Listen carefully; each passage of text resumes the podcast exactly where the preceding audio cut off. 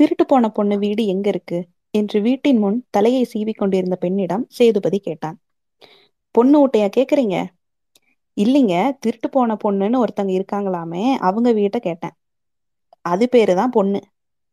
நீங்க ஆளை மாத்தி சொல்றீங்கன்னு நினைக்கிறேன், லேசாக சிரித்து கொண்டே அந்த பெண் சொன்னால். நீங்க சொல்ற ஆளும் நான் சொல்ற ஆளும் ஒரே ஆளுதான், அது பேரு பொண்ணுதான். ஊர்ல அத திருட்டு போன பொண்ணுன்னு சொல்லுவாங்க. மீண்டும் அந்த பெண் சிரித்தாள். வீடு எங்க இருக்கு? டேவிட் கேட்டான். தெரு கடைசியில ஒரு பழைய காலத்து ஓட்டு வீடு தெரியுதுல்ல, அதுக்கு பக்கத்துல ஒரு கூரை வீடு இருக்கு பாருங்க, அதான். அந்த பெண் கிழக்கு பக்கமாக கையை காட்டினாள். சரிங்க என்று சொல்லிவிட்டு டேவிடும் சேதுபதியும் திரும்பும் போது அந்த பெண், வெள்ளக்கார ஆளுகள் எல்லாம் வந்து இருக்க என்ன விஷயம் என்று கேட்டாள். சும்மா ஊரை பார்க்கத்தான். இந்த மொட்டையான மலைக்காட்டுலையும் கட்டாந்தரையிலையும் என்ன இருக்குன்னு பார்க்க வந்திருக்காரு, நாடு விட்டு நாடு என்று கிண்டலாக கேட்டாள். சும்மாதான். போட்டோ கிட்ட எடுக்க போறீங்களா? அதெல்லாம் இல்ல, அவங்க இப்ப வீட்டுல இருப்பாங்களா? வீட்டுலதான் இருக்கு, இப்பதான் தண்ணி எடுத்துக்கிட்டு போச்சு என்று சொல்லிவிட்டு சீப்பில் இருந்த முடியை கொத்தாக பிடுங்கி சுருட்டி தரையில் விட்டெறிந்தாள். சரிங்க என்று சொல்லிவிட்டு சேதுபதியும் டேவிட்டும் நடக்க ஆரம்பித்தனர். இருவருடைய பார்வையையும் தெருவின் இரண்டு பக்கமும் இருந்த வீடுகளின் அமைப்பை அலசின. வீட்டுல யாருங்க என்று முன்வாசல் முன் நின்று கொண்டு சேதுபதி கேட்டான். சத்தம் கேட்டு வீட்டுக்குள்ளிருந்து ஒரு பையன் வெளியே வந்து என்ன வேணும் என்று கேட்டான். திருட்டு போன பொண்ணு வீடு இதான என்று சேதுபதி கேட்டான். ஆமா, பொண்ணை பார்க்கணுமா என்று அந்த பையன் கேட்டான். டேவிடும் சேதுபதியும் ஒரே நேரத்தில் ஆமாம் என்பது மாதிரி தலையை ஆட்டினர். ஏ பொண்ணு என்று அந்த பையன் வீட்டை பார்த்து கத்தினான். என்னடா பயல, பொண்டாட்டியை கூப்பிடுற மாதிரி கூப்பிடுற என்று கேட்டுக்கொண்டே வயதான பெண் ஒருத்தி வெளியே வந்தாள். வா, வந்து உன்னை பாக்குறதுக்கு வெளிநாட்டுக்காரங்க வந்திருக்கத பாரு என்று சொல்லி அந்த பையன் சிரித்தான். யாரு என்று பொண்ணு கேட்டாள். நான் இந்த பக்கம்தான், இவர் அமெரிக்கா. உங்க பேரை பத்தி இவர்கிட்ட சொன்னேன், உடனே உங்களை பார்க்கணும்ட்டாரு, அதான் வந்தோம் என்று சேதுபதி சொன்னான். எங்கிட்ட என்ன இருக்கு பாக்குறதுக்கு, அதுக்குன்னு ஆளை கூட்டியாந்துட்ட என்று சிரித்து கொண்டே பொண்ணு கேட்டாள். இவரு நம்ம நாட்டோட பேர்களை பத்தி ஆராய்ச்சி பண்ண வந்திருக்காரு, உங்களை பார்க்கணும்னு சொன்னாரு, அதான் கூட்டியாந்தேன். என்கிட்ட என்ன இருக்கு ஆராய்ச்சி பண்றதுக்கு? நானும் என்ன குமரி பிள்ளையா? ஏன் கெளட்டு மோதி, மெனக்கிட்டு பார்க்க வந்தவங்க கிட்ட அது இதுன்னு பேசிக்கிட்டு வீட்டுக்குள்ளார அழைச்சிக்கிட்டு போய் பேசுவியா என்று அந்த பையன் சத்தமாக போட்டான். எல்லாம் எனக்கு தெரியும், நீ போ, உன் மணியாறு வேலையை பார்த்துக்கிட்டு என்று சொல்லி பொண்ணு பையனை முறைத்தாள். அவள் முறைத்ததை பொருட்படுத்தாமல் சார் நீங்க உள்ள போங்க என்று சொன்னான். பிறகு பொண்ணுவிடம், போ, உனக்கு யோகம்தான், வெளிநாட்டுக்காரங்க எல்லாம் உன்னை பார்க்க வராங்க பாரு என்றான். எல்லாம் பாத்துக்கிறேன், நீ போடா, இல்லைன்னா உன் கிளிய பிடிச்சு அம்மியில வச்சு அரைச்சு போடுவேன் என்று சொல்லி சிரித்தாள். கிழடிக்கு வாயப்பாரு என்று சொல்லி சிரித்து கொண்டே அந்த பையன் நடக்க ஆரம்பித்தான். அதற்குள் டேவிட்டை பார்ப்பதற்கு 5-6 பிள்ளைகள் வந்து விட்டார்கள். ஓடுங்கடா, இங்க என்ன படமா காட்டுறாங்க வேடிக்கை பாக்குறதுக்கு, வந்துட்டீங்க, அவரும் நம்மளை போல ஆளுதான் என்று சொல்லி பிள்ளைகளை துரத்தினாள். பிறகு உள்ளார வந்து குந்துங்க என்று சொல்லிவிட்டு வீட்டுக்குள் போனாள். என் மனசுதான் வெம்பரப்பா போயிருச்சு, அதுல என்ன இருக்கும்னு கேட்க வந்தீங்க? உங்க பேரை பத்தி கேள்விப்பட்டேன், அதனாலதான் இவரை கூப்பிட்டுக்கிட்டு வந்தேன். பொண்ணுன்னு சொன்னாங்க தயக்கத்தோடு கேட்டான் சேதுபதி. பொண்ணா இருந்தா தான் பாப்பீங்களா, கிளடியா இருந்தா பார்க்க மாட்டீங்களா? பேருதான் பொண்ணு, கிளடிதான். சரிதான், ஆர்வம் இல்லாமல் சொன்னான் சேதுபதி. டேவிடின் முகமே மாறிவிட்டது. இவருக்கு நாம பேசுறது புரியுமா? நல்லா புரியும், 4 வருஷமா இங்கதான் இருக்காரு, ஊர் ஊரா போய் வயசானவங்க பேரை எல்லாம் எழுதி வச்சிருக்காரு, அவங்க பேசுறத டேப்ல புடிச்சு வச்சிருக்காரு, கேக்குறீங்களா என்று சொல்லி ஒரு கை அகலமுள்ள டேப் ரெக்கார்டரை எடுத்து வெளியே வைத்தான். அதெல்லாம் போடாதீங்க, கும்ப கூடிப்படும். டேப் ரெக்கார்டரை ஆன் செய்துவிட்டு, இவரோட ஆராய்ச்சியே நம்ம ஊர்ல உள்ள பேர்களை பத்தி தான். மதுரை பக்கம் ஒரு அம்மாவுக்கு வசந்த மாளிகைன்னு பேரு. வசந்த மாளிகை சினிமாவை பார்த்துக்கிட்டு இருக்கும்போது சினிமா கொட்டையிலேயே புள்ள பிறந்ததால அந்த பேரு. அதே மாதிரி காஞ்சிபுரம் பக்கம் ஒரு ஆளுக்கு பேரு மீனவன் அன்பங்கிற சினிமா பார்த்துக்கிட்டு இருக்கும்போது பிறந்ததால அந்த பேரு. மணப்பாறை பக்கத்துல ஒரு பொண்ணுக்கு பேரு வண்டி, பிரசவத்துக்காக வண்டியில போய்கிட்டு இருந்திருக்காங்க, வழியில வண்டியிலேயே குழந்தை பிறந்துருச்சான், அதான் அந்த பேரு. இன்னும் சொல்ல போனா ஒரு ஆளுக்கு கடமொலன்னு பேரு இருக்கு, அப்புறம் இன்னொரு ஆளுக்கு உருட்டுன புலின்னு பேரு. சேதுபதி சிரித்தான். இப்படியே ஒரு பேரா, அதிசயம்தான் என்று சொன்ன பொண்ணுக்கு என்ன தோன்றியதோ அந்த காலத்துல பெத்த பிள்ளைக்கு நல்ல பேரை வைக்கணுங்கிறது கூட தெரியாமத்தான் இருந்திருக்குதுவ. அந்த காலத்துல குலசாமி பேரு குடிசாமி பேருன்னு வச்சாங்க. அப்புறம் அரசியல் கட்சி தலைவருங்க பேரை வச்சாங்க. இப்ப சினிமா நடிகர் நடிகையோட பேரை வைக்கிறாங்க. எல்லாம் வடநாட்டு பேரா இருக்கு. இதத்தான் இவர் ஆராய்ச்சி பண்றாரு. நல்ல ஆராய்ச்சிதான். பொண்ணு சிரித்தாள். எந்த பேரா இருந்தாலும் அது சொந்த பேரா இருக்கணும், பட்ட பேரா இருக்கக்கூடாது. பணக்காரன், தொந்தாளி, சக்கரை, மரக்காயா, மாங்காய், குழம்பு செட்டி, அடியாளுன்னு இருந்தாலும் சொந்த பேரா இருக்கணும்னு தான் இவர் பார்ப்பாரு. ஒவ்வொரு பேருக்கு பின்னாடியும் ஒரு கதை இருக்குல்ல, அந்த கதை தான் முக்கியம். யாருக்கு எப்படி பேர் இருந்தாலும் கல்யாணம் நடந்திருக்கும்ல. ஆமா, அப்புறம் என்ன? கழுதன்னு இருந்தாலும் குதிரைன்னு இருந்தாலும் என்ன கெட்டு போச்சு? காளி, ஒரு நிமிஷம் காளி. சரிம்மா. அப்புறம் என்ன? கழுதன்னு இருந்தாலும் குதிரைன்னு இருந்தாலும் என்ன கெட்டு போச்சு? பொண்ணு என்ன சொல்கிறாள் என்று தெரியாமல் அவர்கள் பேசாமல் உட்கார்ந்திருந்தனர். உங்க கூட யார் இருக்காங்க? சேதுபதி மறைமுகமாக பேச்சை ஆரம்பித்தான். பொண்ணு சிரித்தாள். சிரிப்பினுடைய சொன்னால், நான் பட்ட துன்ப துயரம்தான் என் கூட இருக்கு, சணங்கின்னு ஒருவரும் இல்லை. வாட் என்றான் டேவிட். அப்போது முன்பு பொண்ணுவின் வீட்டுக்கு வழிகாட்டிய பெண் உள்ளே வந்தாள். என்ன ஆயா, உன்னை பார்க்கறதுக்கு வெளிநாட்டு ஆளுவோ எல்லாம் வந்திருக்கு என்று கேட்டு கிண்டலாக சிரித்தாள். போடி போக்கத்தவளை, இந்த வயசுல என்ன பார்க்கறதுக்கு வெளிநாட்டுக்காரங்க எல்லாம் வராங்க, நீயும் தான் இளந்தாரியா நிக்கிற, உள்ளூர் பையன் ஒருத்தன் கூட உன்னை திரும்பி பார்க்க மாட்டேன்றான். உன் பேர் பொண்ணுன்னு சொன்னேன், இவங்க நம்ப மாட்டேன்ட்டாங்க என்று சொல்லி சிரித்தாள். என் பேர் தான் ஊரறிஞ்சு கிடைக்க, போய் எவனையாவது பிடிச்சி வச்சிக்க, இல்லைன்னா உன் பூட்டுக்கு துறக்கோள் கிடைக்காது என்று சொல்லி சிரித்தாள் பொண்ணு. கிழட்டு முட்டைக்கு பேச்ச பாரு, வீட்டுக்கு வருவல்ல அப்போ வச்சுக்கிறேன் உன்னை என்று சொன்னதோடு பொண்ணுவின் கன்னத்தை கிள்ளிவிட்டு போனாள் அந்த பெண். போடி போ, பொண்ணு புழுக்கத்தான், போன இடம் அழுக்கத்தான் என்று சொல்லி சிரித்தாள் பொண்ணு. உங்க பேர் என்ன? எதுக்கு கேக்குறீங்க? பொண்ணுன்னு சொன்னாங்க, அப்புறம் திருட்டு போன பொண்ணுன்னு சொன்னாங்க, ஏழாம் பொண்ணுன்னும் கசம்பாயின்னு சொன்னாங்க, இப்ப வந்தாளே அந்த மினிக்கியா? அது இல்லை என் பேரு. நாங்க வீட்டுக்கு வரும்போது இங்க இருந்த பையனும் அப்படித்தான் சொன்னாரு என்று சீண்டுவது மாதிரி கேட்டான் சேதுபதி. அந்த நாயுவோ சொல்ற மாதிரிதான் என்னை ஊர்ல கூப்பிடுவாங்க. பொண்ணுன்னா இல்ல திருட்டு போன பொண்ணுன்னா ரெண்டு விதமாகவும் சொல்லுவாங்க, கூப்பிடுவாங்க. கொஞ்சம் கடுப்புடன் சொன்னாள் பொண்ணு. ரியலி என்றான் டேவிட். எதனால அப்படி சொல்றாங்க? துருவி துருவி கேட்டான் சேதுபதி. 50-60 வருஷத்துக்கு முன்னால நடந்த கதை அது. கோவப்படாம அதை பத்தி சொல்லு. இந்த மாதிரி பேரை நான் கேள்விப்பட்டதே இல்லை. நீங்க சொல்றது இவரோட PhD ஆராய்ச்சிக்கு உதவும். ஆமாம் என்றான் டேவிட்.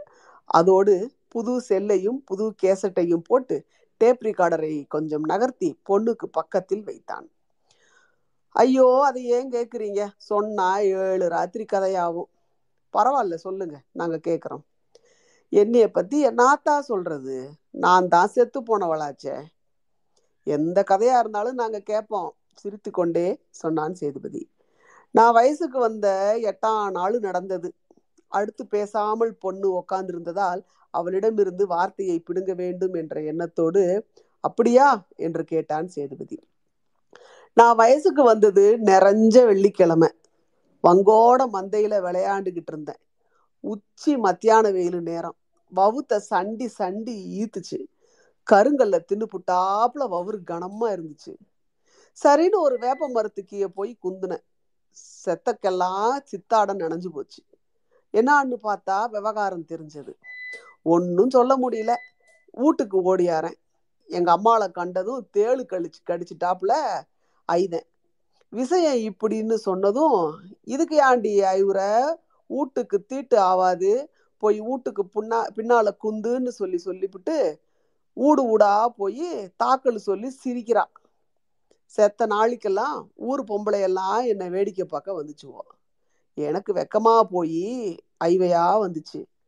வந்தவங்க எல்லாம், இதுக்கு ஏண்டி ஐவுற, ஏன் அவனுக்கு கட்டிக்கிறேன் ஐவாதன்னு கேட்குறாங்க. நான் வாயை திறக்கலை. ரெண்டு பொம்பளைய வச்சுக்கிட்டு எங்க அம்மா மாவு இடிச்சா. எங்க அண்ணன் ஓடி போய் எங்க மாமன் ஐச்சாந்தாரு, மாமனை ஐச்சாந்தாரு. வந்த வேகத்திலேயே எங்க மாமன் சோளத்தட்டைய வச்சு ஊர் மந்தையில குச்சல் கட்டினாரு. ஊர் மந்தையிலையா? ஆமா. குமரி பிள்ளை குச்சலை கட்டி முடிஞ்சதும் எங்க இனத்து பொம்பளைங்கெல்லாம் கூட்டமா சேர்ந்து என்னை அழிச்சுக்கிட்டு போய் குச்சல்ல குந்த வச்சுட்டு வந்தவங்களுக்கெல்லாம் மாவு கொடுத்தாங்க. மாவை தின்னுக்கிட்டே எல்லாரும் போயிட்டாங்க. நான் மட்டும் தனியா பரன்ல குந்தி இருந்தேன். பரன்லையா? ஆமா. குமரி புள்ள குச்சல் கட்டும் போதே பரன் வச்சு கட்டுவாங்க. வயசுக்கு வந்த குமரு ஏணியில ஏறி மேல இருந்துக்கணும். காவலுக்கு இருக்கிறவங்க கட்டுல போட்டு கீழே படுத்துக்குவாங்க. எதுக்காக பரன் வச்சு கட்டுறாங்க? ஊரை சுத்தியும் மழைக்காடா இருக்கிறதால ராத்திரியில நரி, காட்டு நாய், பூரா, பூச்சின்னு பலதும் வரும். அதுக்கு பயந்துக்கிட்டு தான். துணைக்கு யார் இருப்பாங்க? ராத்திரியில மட்டும் எங்க அண்ணனோ எங்க அப்பாவோ வந்து படுத்துக்குவாங்க. பகல்ல துணைக்கு தீட்டு வாசனைக்கு காத்து, கருப்பு, பேய், பிசாசு வரும்னு பண்ணருவா இரும்பு சீனு கருக்கிய பொண்ணுகிட்ட கொடுத்துடுவாங்க. அதுதான் துணை. எத்தனை நாள் குமரி பிள்ளை குடிசையில இருக்கணும்? 16 இல்லைன்னா 21 நாள். சாப்பாடெல்லாம் வீட்டுல இருந்து வரும். சொந்தக்காரங்களை எல்லாம் உறவு முறை சோறுன்னு கோழி அடிச்சு எடுத்துக்கிட்டு வருவாங்க. ஆட்டுக்கறி, கோழிக்கறின்னு 3 வேலையும் சோறும் வெஞ்சனமும் வரும். தின்னுபுட்டு எலும்பு வளை குடிசைக்குள்ளேயே ஒரு பள்ள வெட்டி வச்சிருப்பாங்க. அதுக்குள்ளார போட்டுடணும். அப்ப திங்கிற நெல்லரிசி சோறு தான் ஒரு பிள்ளைய பொம்பளை ஆக்குறது. நெல்லரிசி சோறுங்கிறது பெரிய விஷயமா? அப்பெல்லாம் மாசத்துக்கு ஒரு நாளைக்கு நெல்லரிசி சோறு கிடைச்சாலே அதிசயம்தான். நெல்லரிசி சோத்துக்கு ஆச்சோறுன்னு சொல்லுவாங்க. மழை காலமா இருந்தா எந்த மழையா இருந்தாலும் இடியா இருந்தாலும் குச்சல்ல விட்டு வெளியே வரக்கூடாது.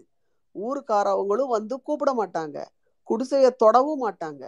பொழுது மசங்கன பிறகு யாரு கண்ணிலையும் படாமத்தான் மூத்திரம் விடுறதுக்கு, பீப்பு எழுறதுக்கு போகணும்.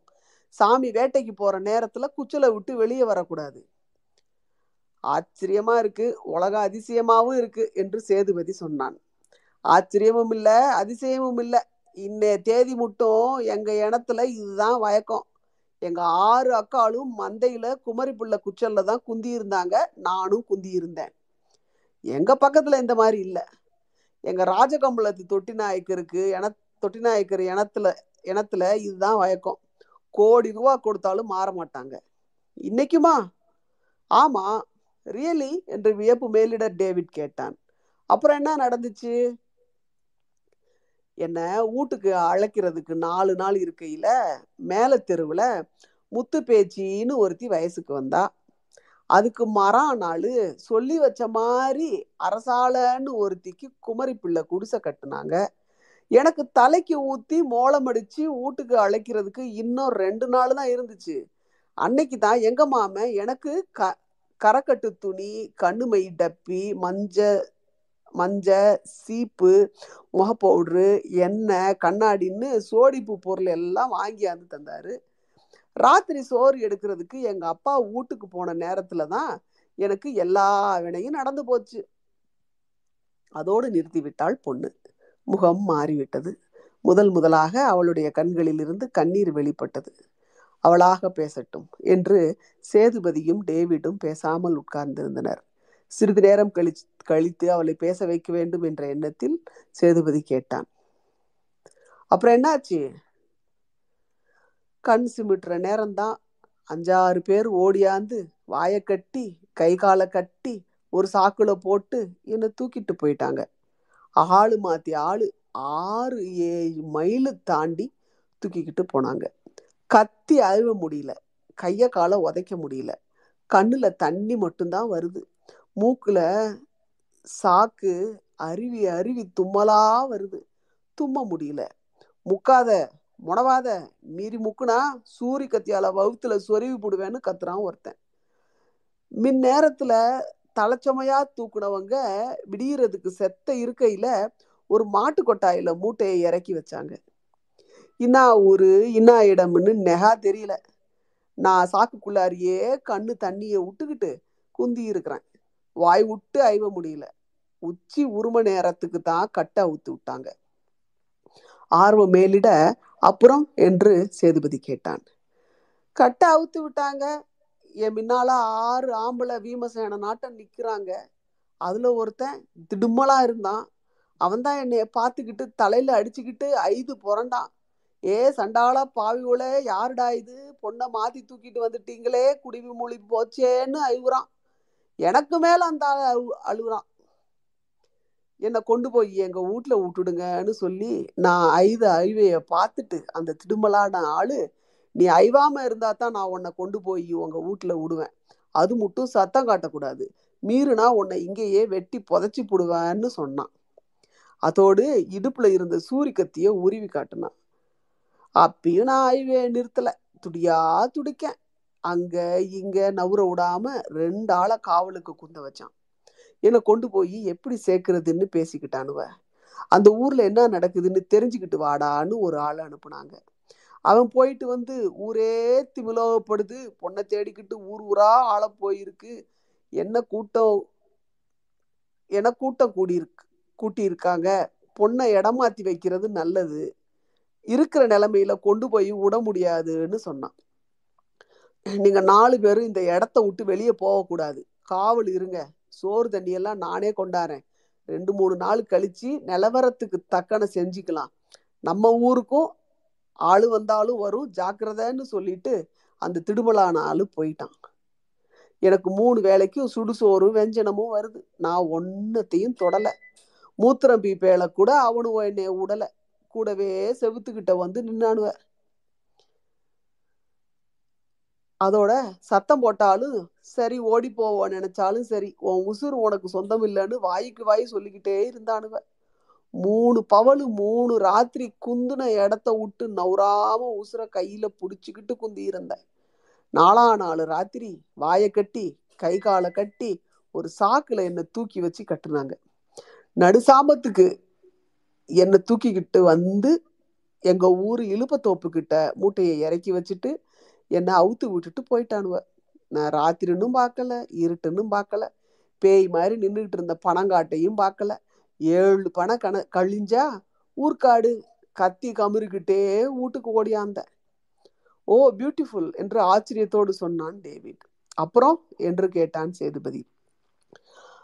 அப்புறம் என்னாவும், பொண்ணை யாரோ தூக்கிக்கிட்டு போயிட்டாங்கன்னு 4 நாளும் ஊர் ஊரா ஆளு விட்டு தேடி இருக்கிறாங்க.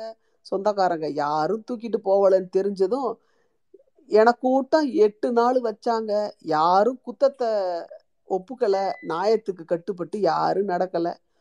உன்னை தூக்கிட்டு போன ஆளுகளை அடையாளம் காட்டுன்னு கேட்டாங்க. எந்த திருடன் வந்து மந்தையில உலாத்திக்கிட்டு நிப்பானா அடையாளம் காட்டுறதுக்கு?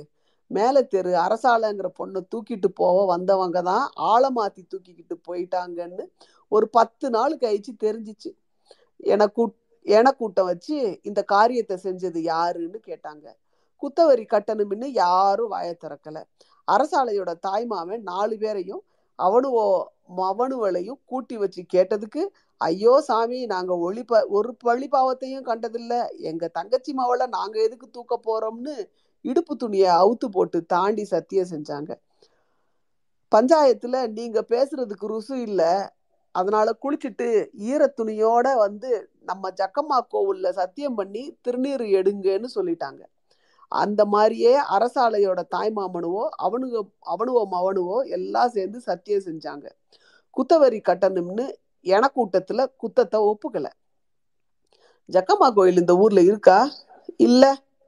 பின்ன இப்படி ஒரு கைப்பிடி மண் எடுத்து ஜக்கம்மா மாதிரி உருவம் செஞ்சு வச்சு சத்தியம் வாங்கினாங்க. கடைசி வர்ற உங்களை யார தூக்கிட்டு போனாங்கன்னு தெரியலையா? ஏன் தெரியல, எல்லாம் தெரிஞ்சிச்சான் போச்சு, ஆனா ஒன்னும் செய்ய முடியல. யாரு தூக்கிக்கிட்டு போனது? அரசாலையோட மாமன் ஒழுங்குமுறை கூட்டத்துல சத்தியம் செஞ்சுட்டு போன 3ஆம் நாளே தடத்துல கிடந்த பாம்பு கடிச்சு செத்து போனான். அவன் மாவன் 8ஆம் நாளே கொணபேதகமாயி ஊட்ட விட்டு போனவன் தான். இன்னிய மட்டும் ஊர் நாடு திரும்பல. ஓ என்று ஆச்சரியப்பட்டான் டேவிட். நீங்க என்ன செஞ்சீங்க?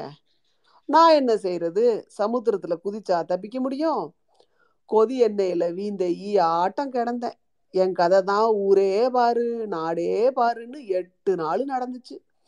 அப்புறம் திருட்டு போன பொண்ணு திரும்பி வந்துருச்சுன்னு ஊர் உலகத்து சனமெல்லாம் வண்டி கட்டிக்கிட்டு வந்து என்ன பார்த்துச்சுவோ. திருட்டு போனதுல திரும்பி வந்த ஒரே பொண்ணு நான் மட்டும்தான். அப்படின்னா பொண்ணு திருட்டு போகுமா நம்ம அது மாதிரி கேட்டான் சேதுபதி.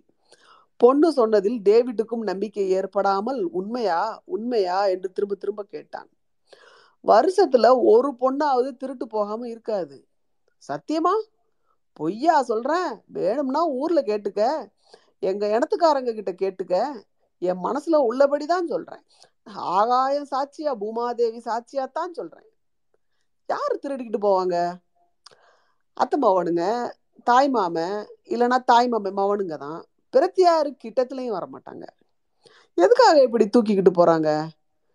நாலஞ்சு தாய் மாமன் இருந்தா போட்டியில தூக்கிக்கிட்டு போயிடுவாங்க. அப்படி தூக்கிக்கிட்டு போய் தாலியை கட்டிப்புட்டா அம்முட்டுத்தேன், அப்புறம் ஒன்றும் செய்ய முடியாது. ஒன்றுமே செய்ய மாட்டாங்களா? அத்தை மாவன் தாய் மாவன் மாவன் கிட்ட என்ன பேச முடியும்?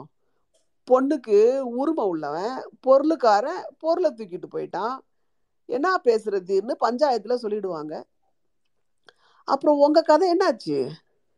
என் கண்ணீரை எந்த பானையில வடிக்க? மரத்தோட ஆணி வேற புடுங்கினாப்புலதான். அரசாலையேட மூணாவது மாமன் ஆளு வச்சு தூக்கிக்கிட்டு போனானா இல்ல வேற யாரும் தூக்கிக்கிட்டு போனாங்களா தெரியாது, இல்ல தெரிஞ்சு செஞ்சாங்களா தெரியாம செஞ்சாங்களா தெரியாது. அப்போ நான் ரவ புள்ளதான், அதோட தீட்டுக்காரிச்சி வேற, தீட்டோட தான் என்னை தூக்கிக்கிட்டு போயிட்டாங்க. காலத்துக்கும் குமரி பெண்ணாவே நின்றுட்டேன். திருட்டு போன பொண்ணுங்கிற பேரும் நிலச்சி போச்சு, நெஞ்சும் தூந்து போச்சு என்று சொல்லும்போது பொண்ணுவின் கண்களில் கண்ணீர் தேங்கி நின்றது. சிறிது நேரம் பேசாமல் இருந்தாள். அப்போது தீட்டுனா என்ன என்று டேவிட் சேதுபதியிடம் கேட்டான். சேதுபதி ஆங்கிலத்தில் சொன்னதும் டேவிட் குறித்து கொண்டான்.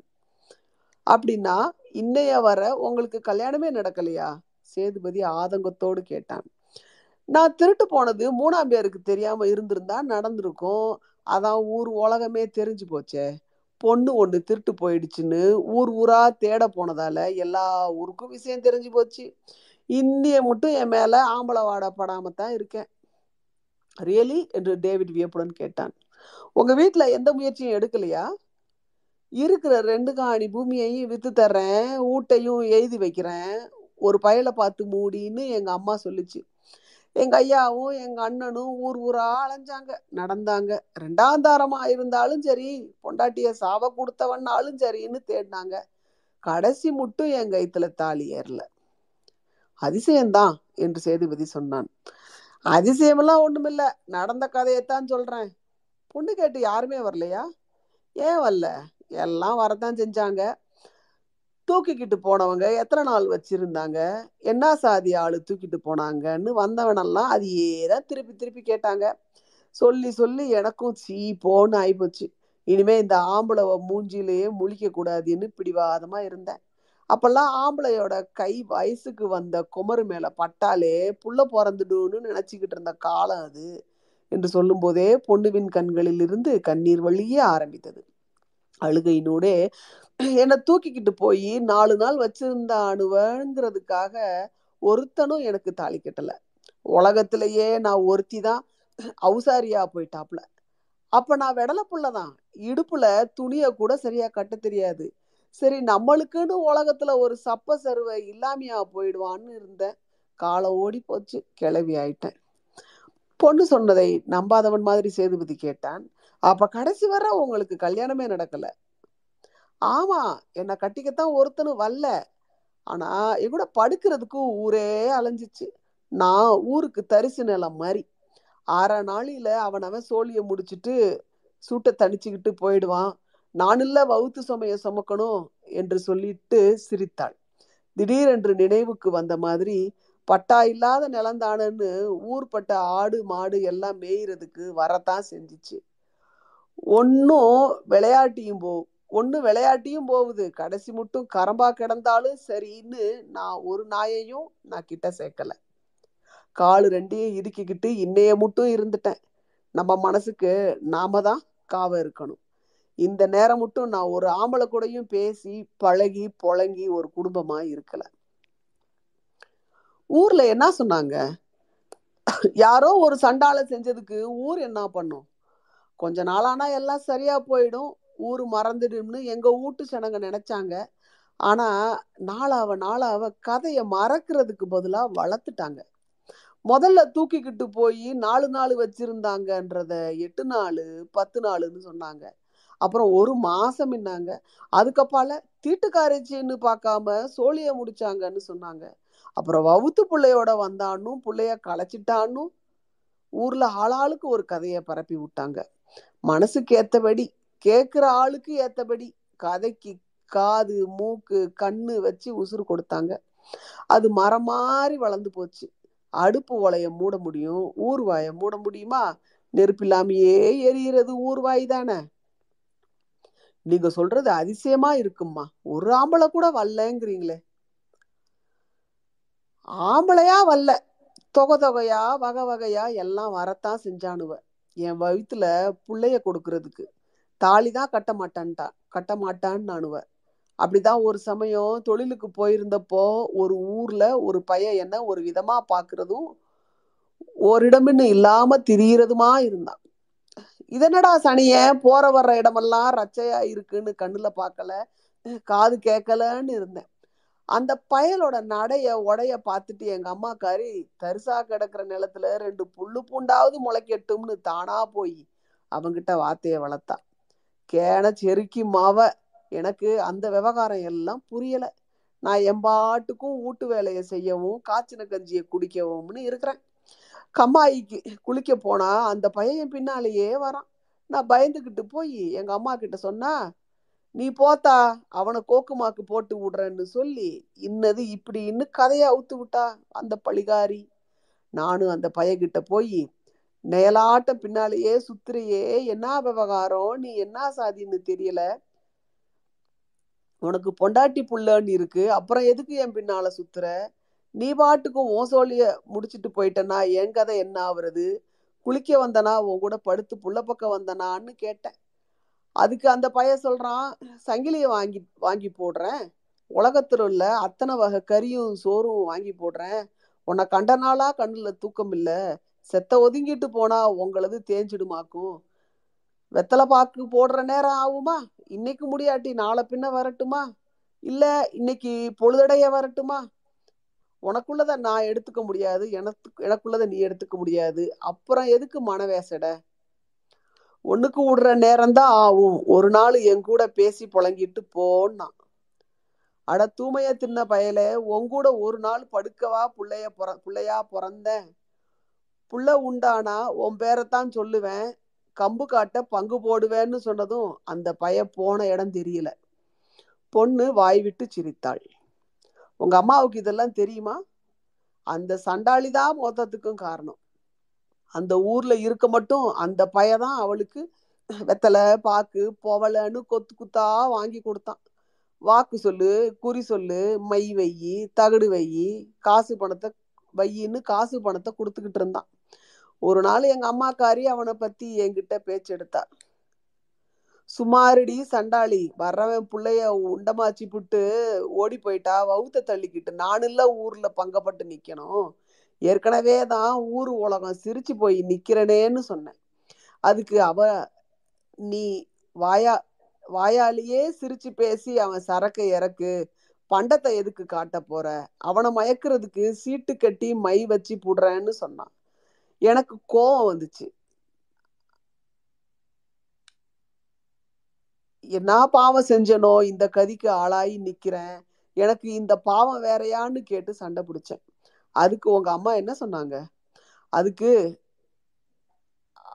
அவ சொன்னா, ஆம்பளை கூட பேசுறதுன்னா புழங்குறதுன்னா என்னான்னு தெரியாமையே எம்மா புள்ளிவோ பயலுவலை ஈத்துக்கிட்டு ஓடி போகுதுவோ, கண்ணால ஆவாமையே திருட்டு புள்ள வாங்குதுவோ, ஒரு பயலை சிரிச்சு பேசி மயக்கி ஈத்துக்கிட்டு போவ உனக்கு துப்பில்ல, ஒரு ஆட்டுக்கார பைய மாட்டுக்கார பயலை கூட உனக்கு மசக்க தெரியல,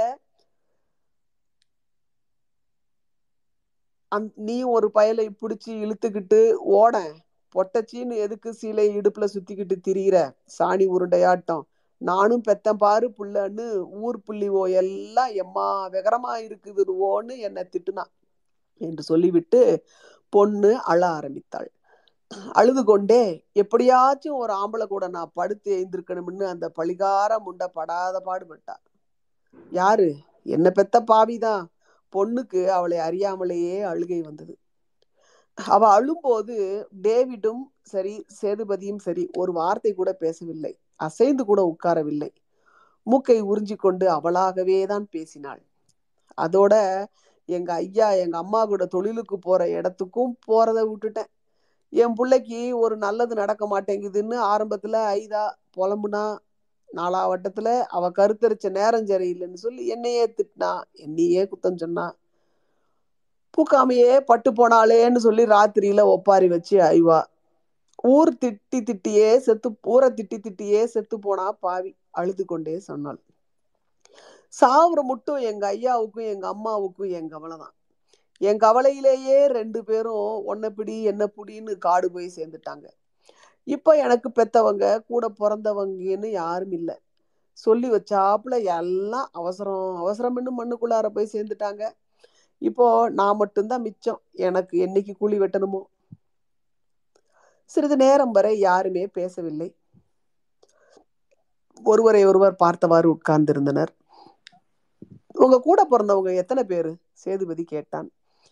தண்ணி குடிக்கிறீங்களா? பேச்சு பிராக்களை கேட்க மறந்துட்டேன். வேணாம் நாங்க பாட்டில வச்சிருக்கோம் என்று சொன்னதோடு ஆளுக்கு ஒரு பாட்டிலை எடுத்து தண்ணீர் குடித்தனர். காசி போட்டு வாங்கினீங்களா? ஆமா. எம்புட்டு? 15 ரூபா. பாட்டில தண்ணி குடிச்சா நோவு வராதா? டேவிடும் சேதுபதியும் சிரித்தனர். ஒரு சொம்பு தண்ணி 5 ரூபான்னா தண்ணிக்கே ஒரு நாளைக்கு 100 ரூபா ஆகும் போல இருக்கு. எனக்கெல்லாம் எந்த தண்ணியை குடிச்சாலும் ஒரு நோவும் வராது. 1 ரூபா அரிசி சோத்தைத்தான் திங்கிறேன். எங்க இடத்த ஆளுவோ பல ஊர் தண்ணியை குடிப்பாங்க, ஆனா ஒன்றும் செய்யாது. ஊர் ஊரா நாடு நாடா போனாலும் காடு கரன்னு அலைஞ்சாலும் கண்ட இடத்துல படுத்தாலும் உடம்புக்கு ஒன்றும் வராது. காசி பணம் புளுத்து போனவங்க தான் காசி போட்டு தண்ணி குடிப்பாங்க. ஒரு பாட்டில் தண்ணி 5 ரூபான்னா இதுதான் உலக அதிசயம். சேதுபதி சிரித்தான். என்ன என்று டேவிட் கேட்டான். 1 கிலோ அரிசி 1 ரூபா, 1 லிட்டர் தண்ணி 5 ரூபா, அதை சொன்னாங்க. ரியலி என்று கேட்டுவிட்டு டேவிட் சிரித்தான். காசி போட்டு தண்ணி குடிச்சா நாடும் ஊடும் வாய்ந்தாப்புலதான் என்று பொண்ணு சொன்னதும் வெரி குட் என்றான் டேவிட். உங்க கூட பிறந்தவங்க எத்தனை பேருன்னு முன்ன கேட்டேன் என்றான் சேதுபதி. என்னையும் சேர்த்தா 8 உருப்படி. 8ல நான் தான் கடைசி. பொன்னரும்பு, பூவரும்பு, பூவாயி, பூங்கோதை, பூங்காவனம், பூமாரின்னு 6 அக்கா எனக்கு. பூமாலன்னு ஒரு அண்ணன். 7ஆவதா நான் பிறந்ததால அடுத்ததும் பொண்ணா பிறக்க கூடாதுன்னு எனக்கு 7ஆம் பொண்ணுன்னு பேர் வச்சாங்க. 7 பொண்ணை பெத்து கஷ்டப்பட்டதால ஊர்ல கசம்பாயின்னு பேர் வெயி, இனிமே பொம்பளை புள்ள பிறக்காதுன்னு ஊரே பார்த்து எனக்கு கசம்பாயின்னு பேர் வச்சது. எல்லாரும் இந்த உள்ளங்கை வீட்டுல தான் பிறந்தோம்.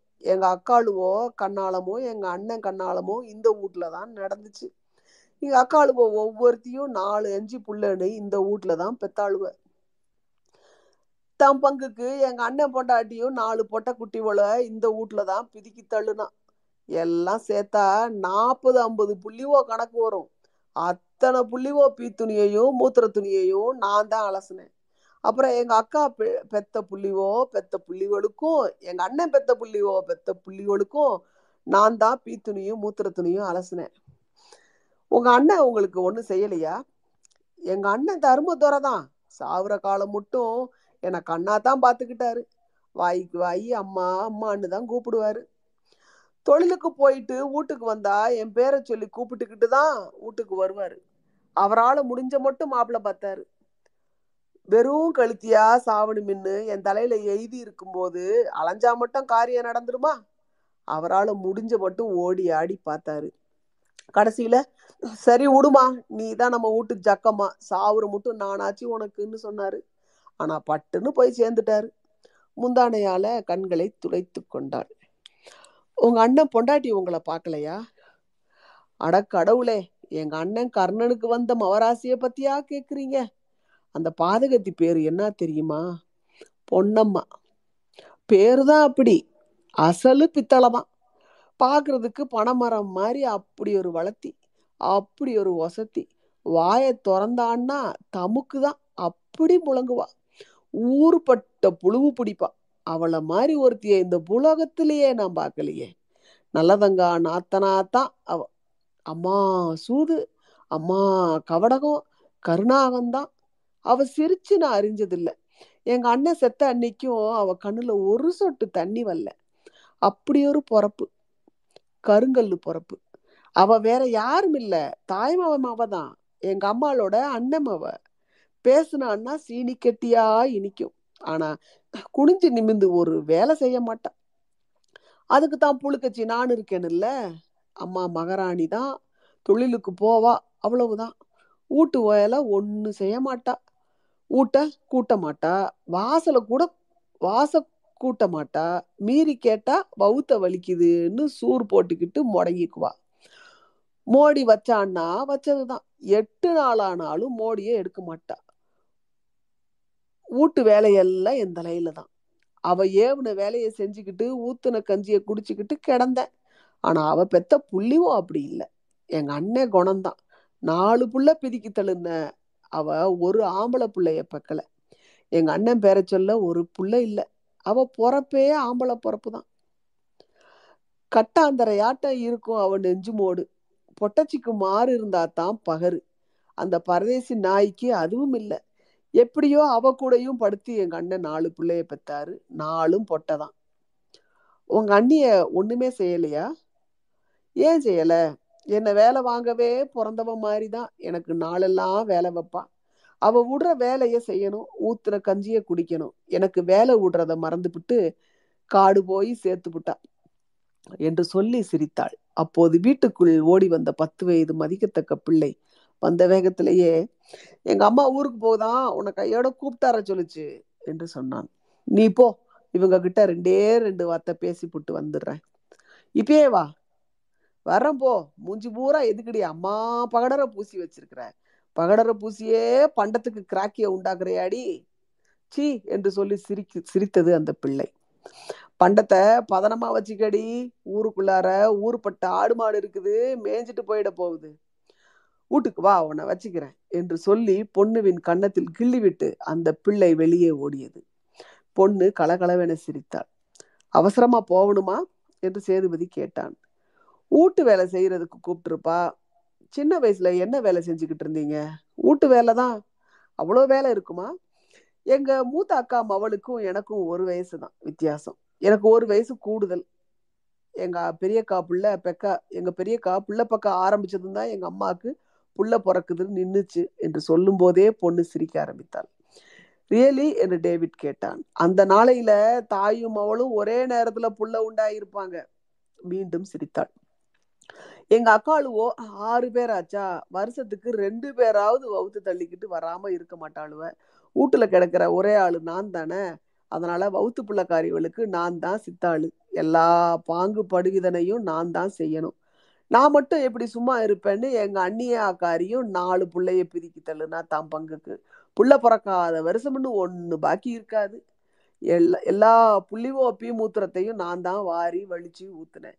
ஊடு பூரா புள்ளிவளா நிற்கும். பீ மூத்திரத்தாலவே எனக்கு நேரம் பத்தாது. அப்படியே நாள் ஓடி போச்சு. அப்புறம் எங்க அக்கா மவளுவோ புள்ள பக்கம் ஆரம்பிச்சாளுவோ. புள்ள பிறக்கிற ஊடா என்ன அழிச்சுக்கிட்டு போயிடுவாளுவோ. ஊரா போனேன் பீ மூத்திரத்தை அழுறதுக்கு, காயம் அரைச்சி போடுறதுக்கு.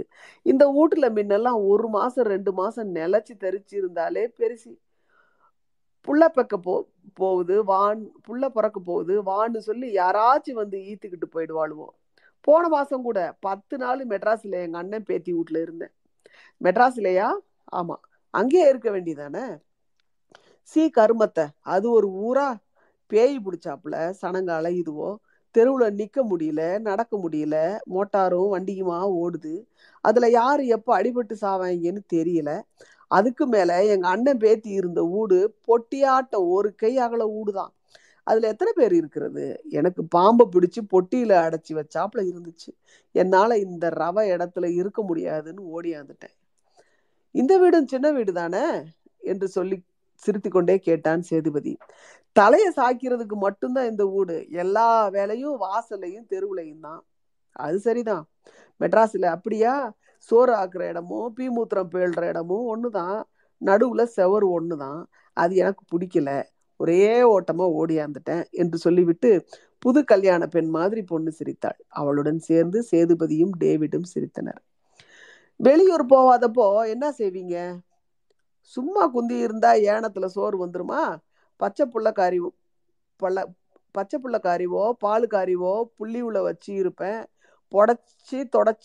புடச்சி துவைச்சி தருவேன், ஏனம் பானம் கழுவி தருவேன், இட்ட வேலை இடாத வேலைன்னு செய்வேன், ஊடு மொழிவி மொரம் மொழிவி தருவேன், இந்த வேலைன்னு இல்லை எல்லா வேலையும் செய்வேன். கஞ்சி கொடுத்தா குடிச்சிட்டு வந்து முணங்கிடுவேன். காட்டு வேலைக்கெல்லாம் போவீங்களா?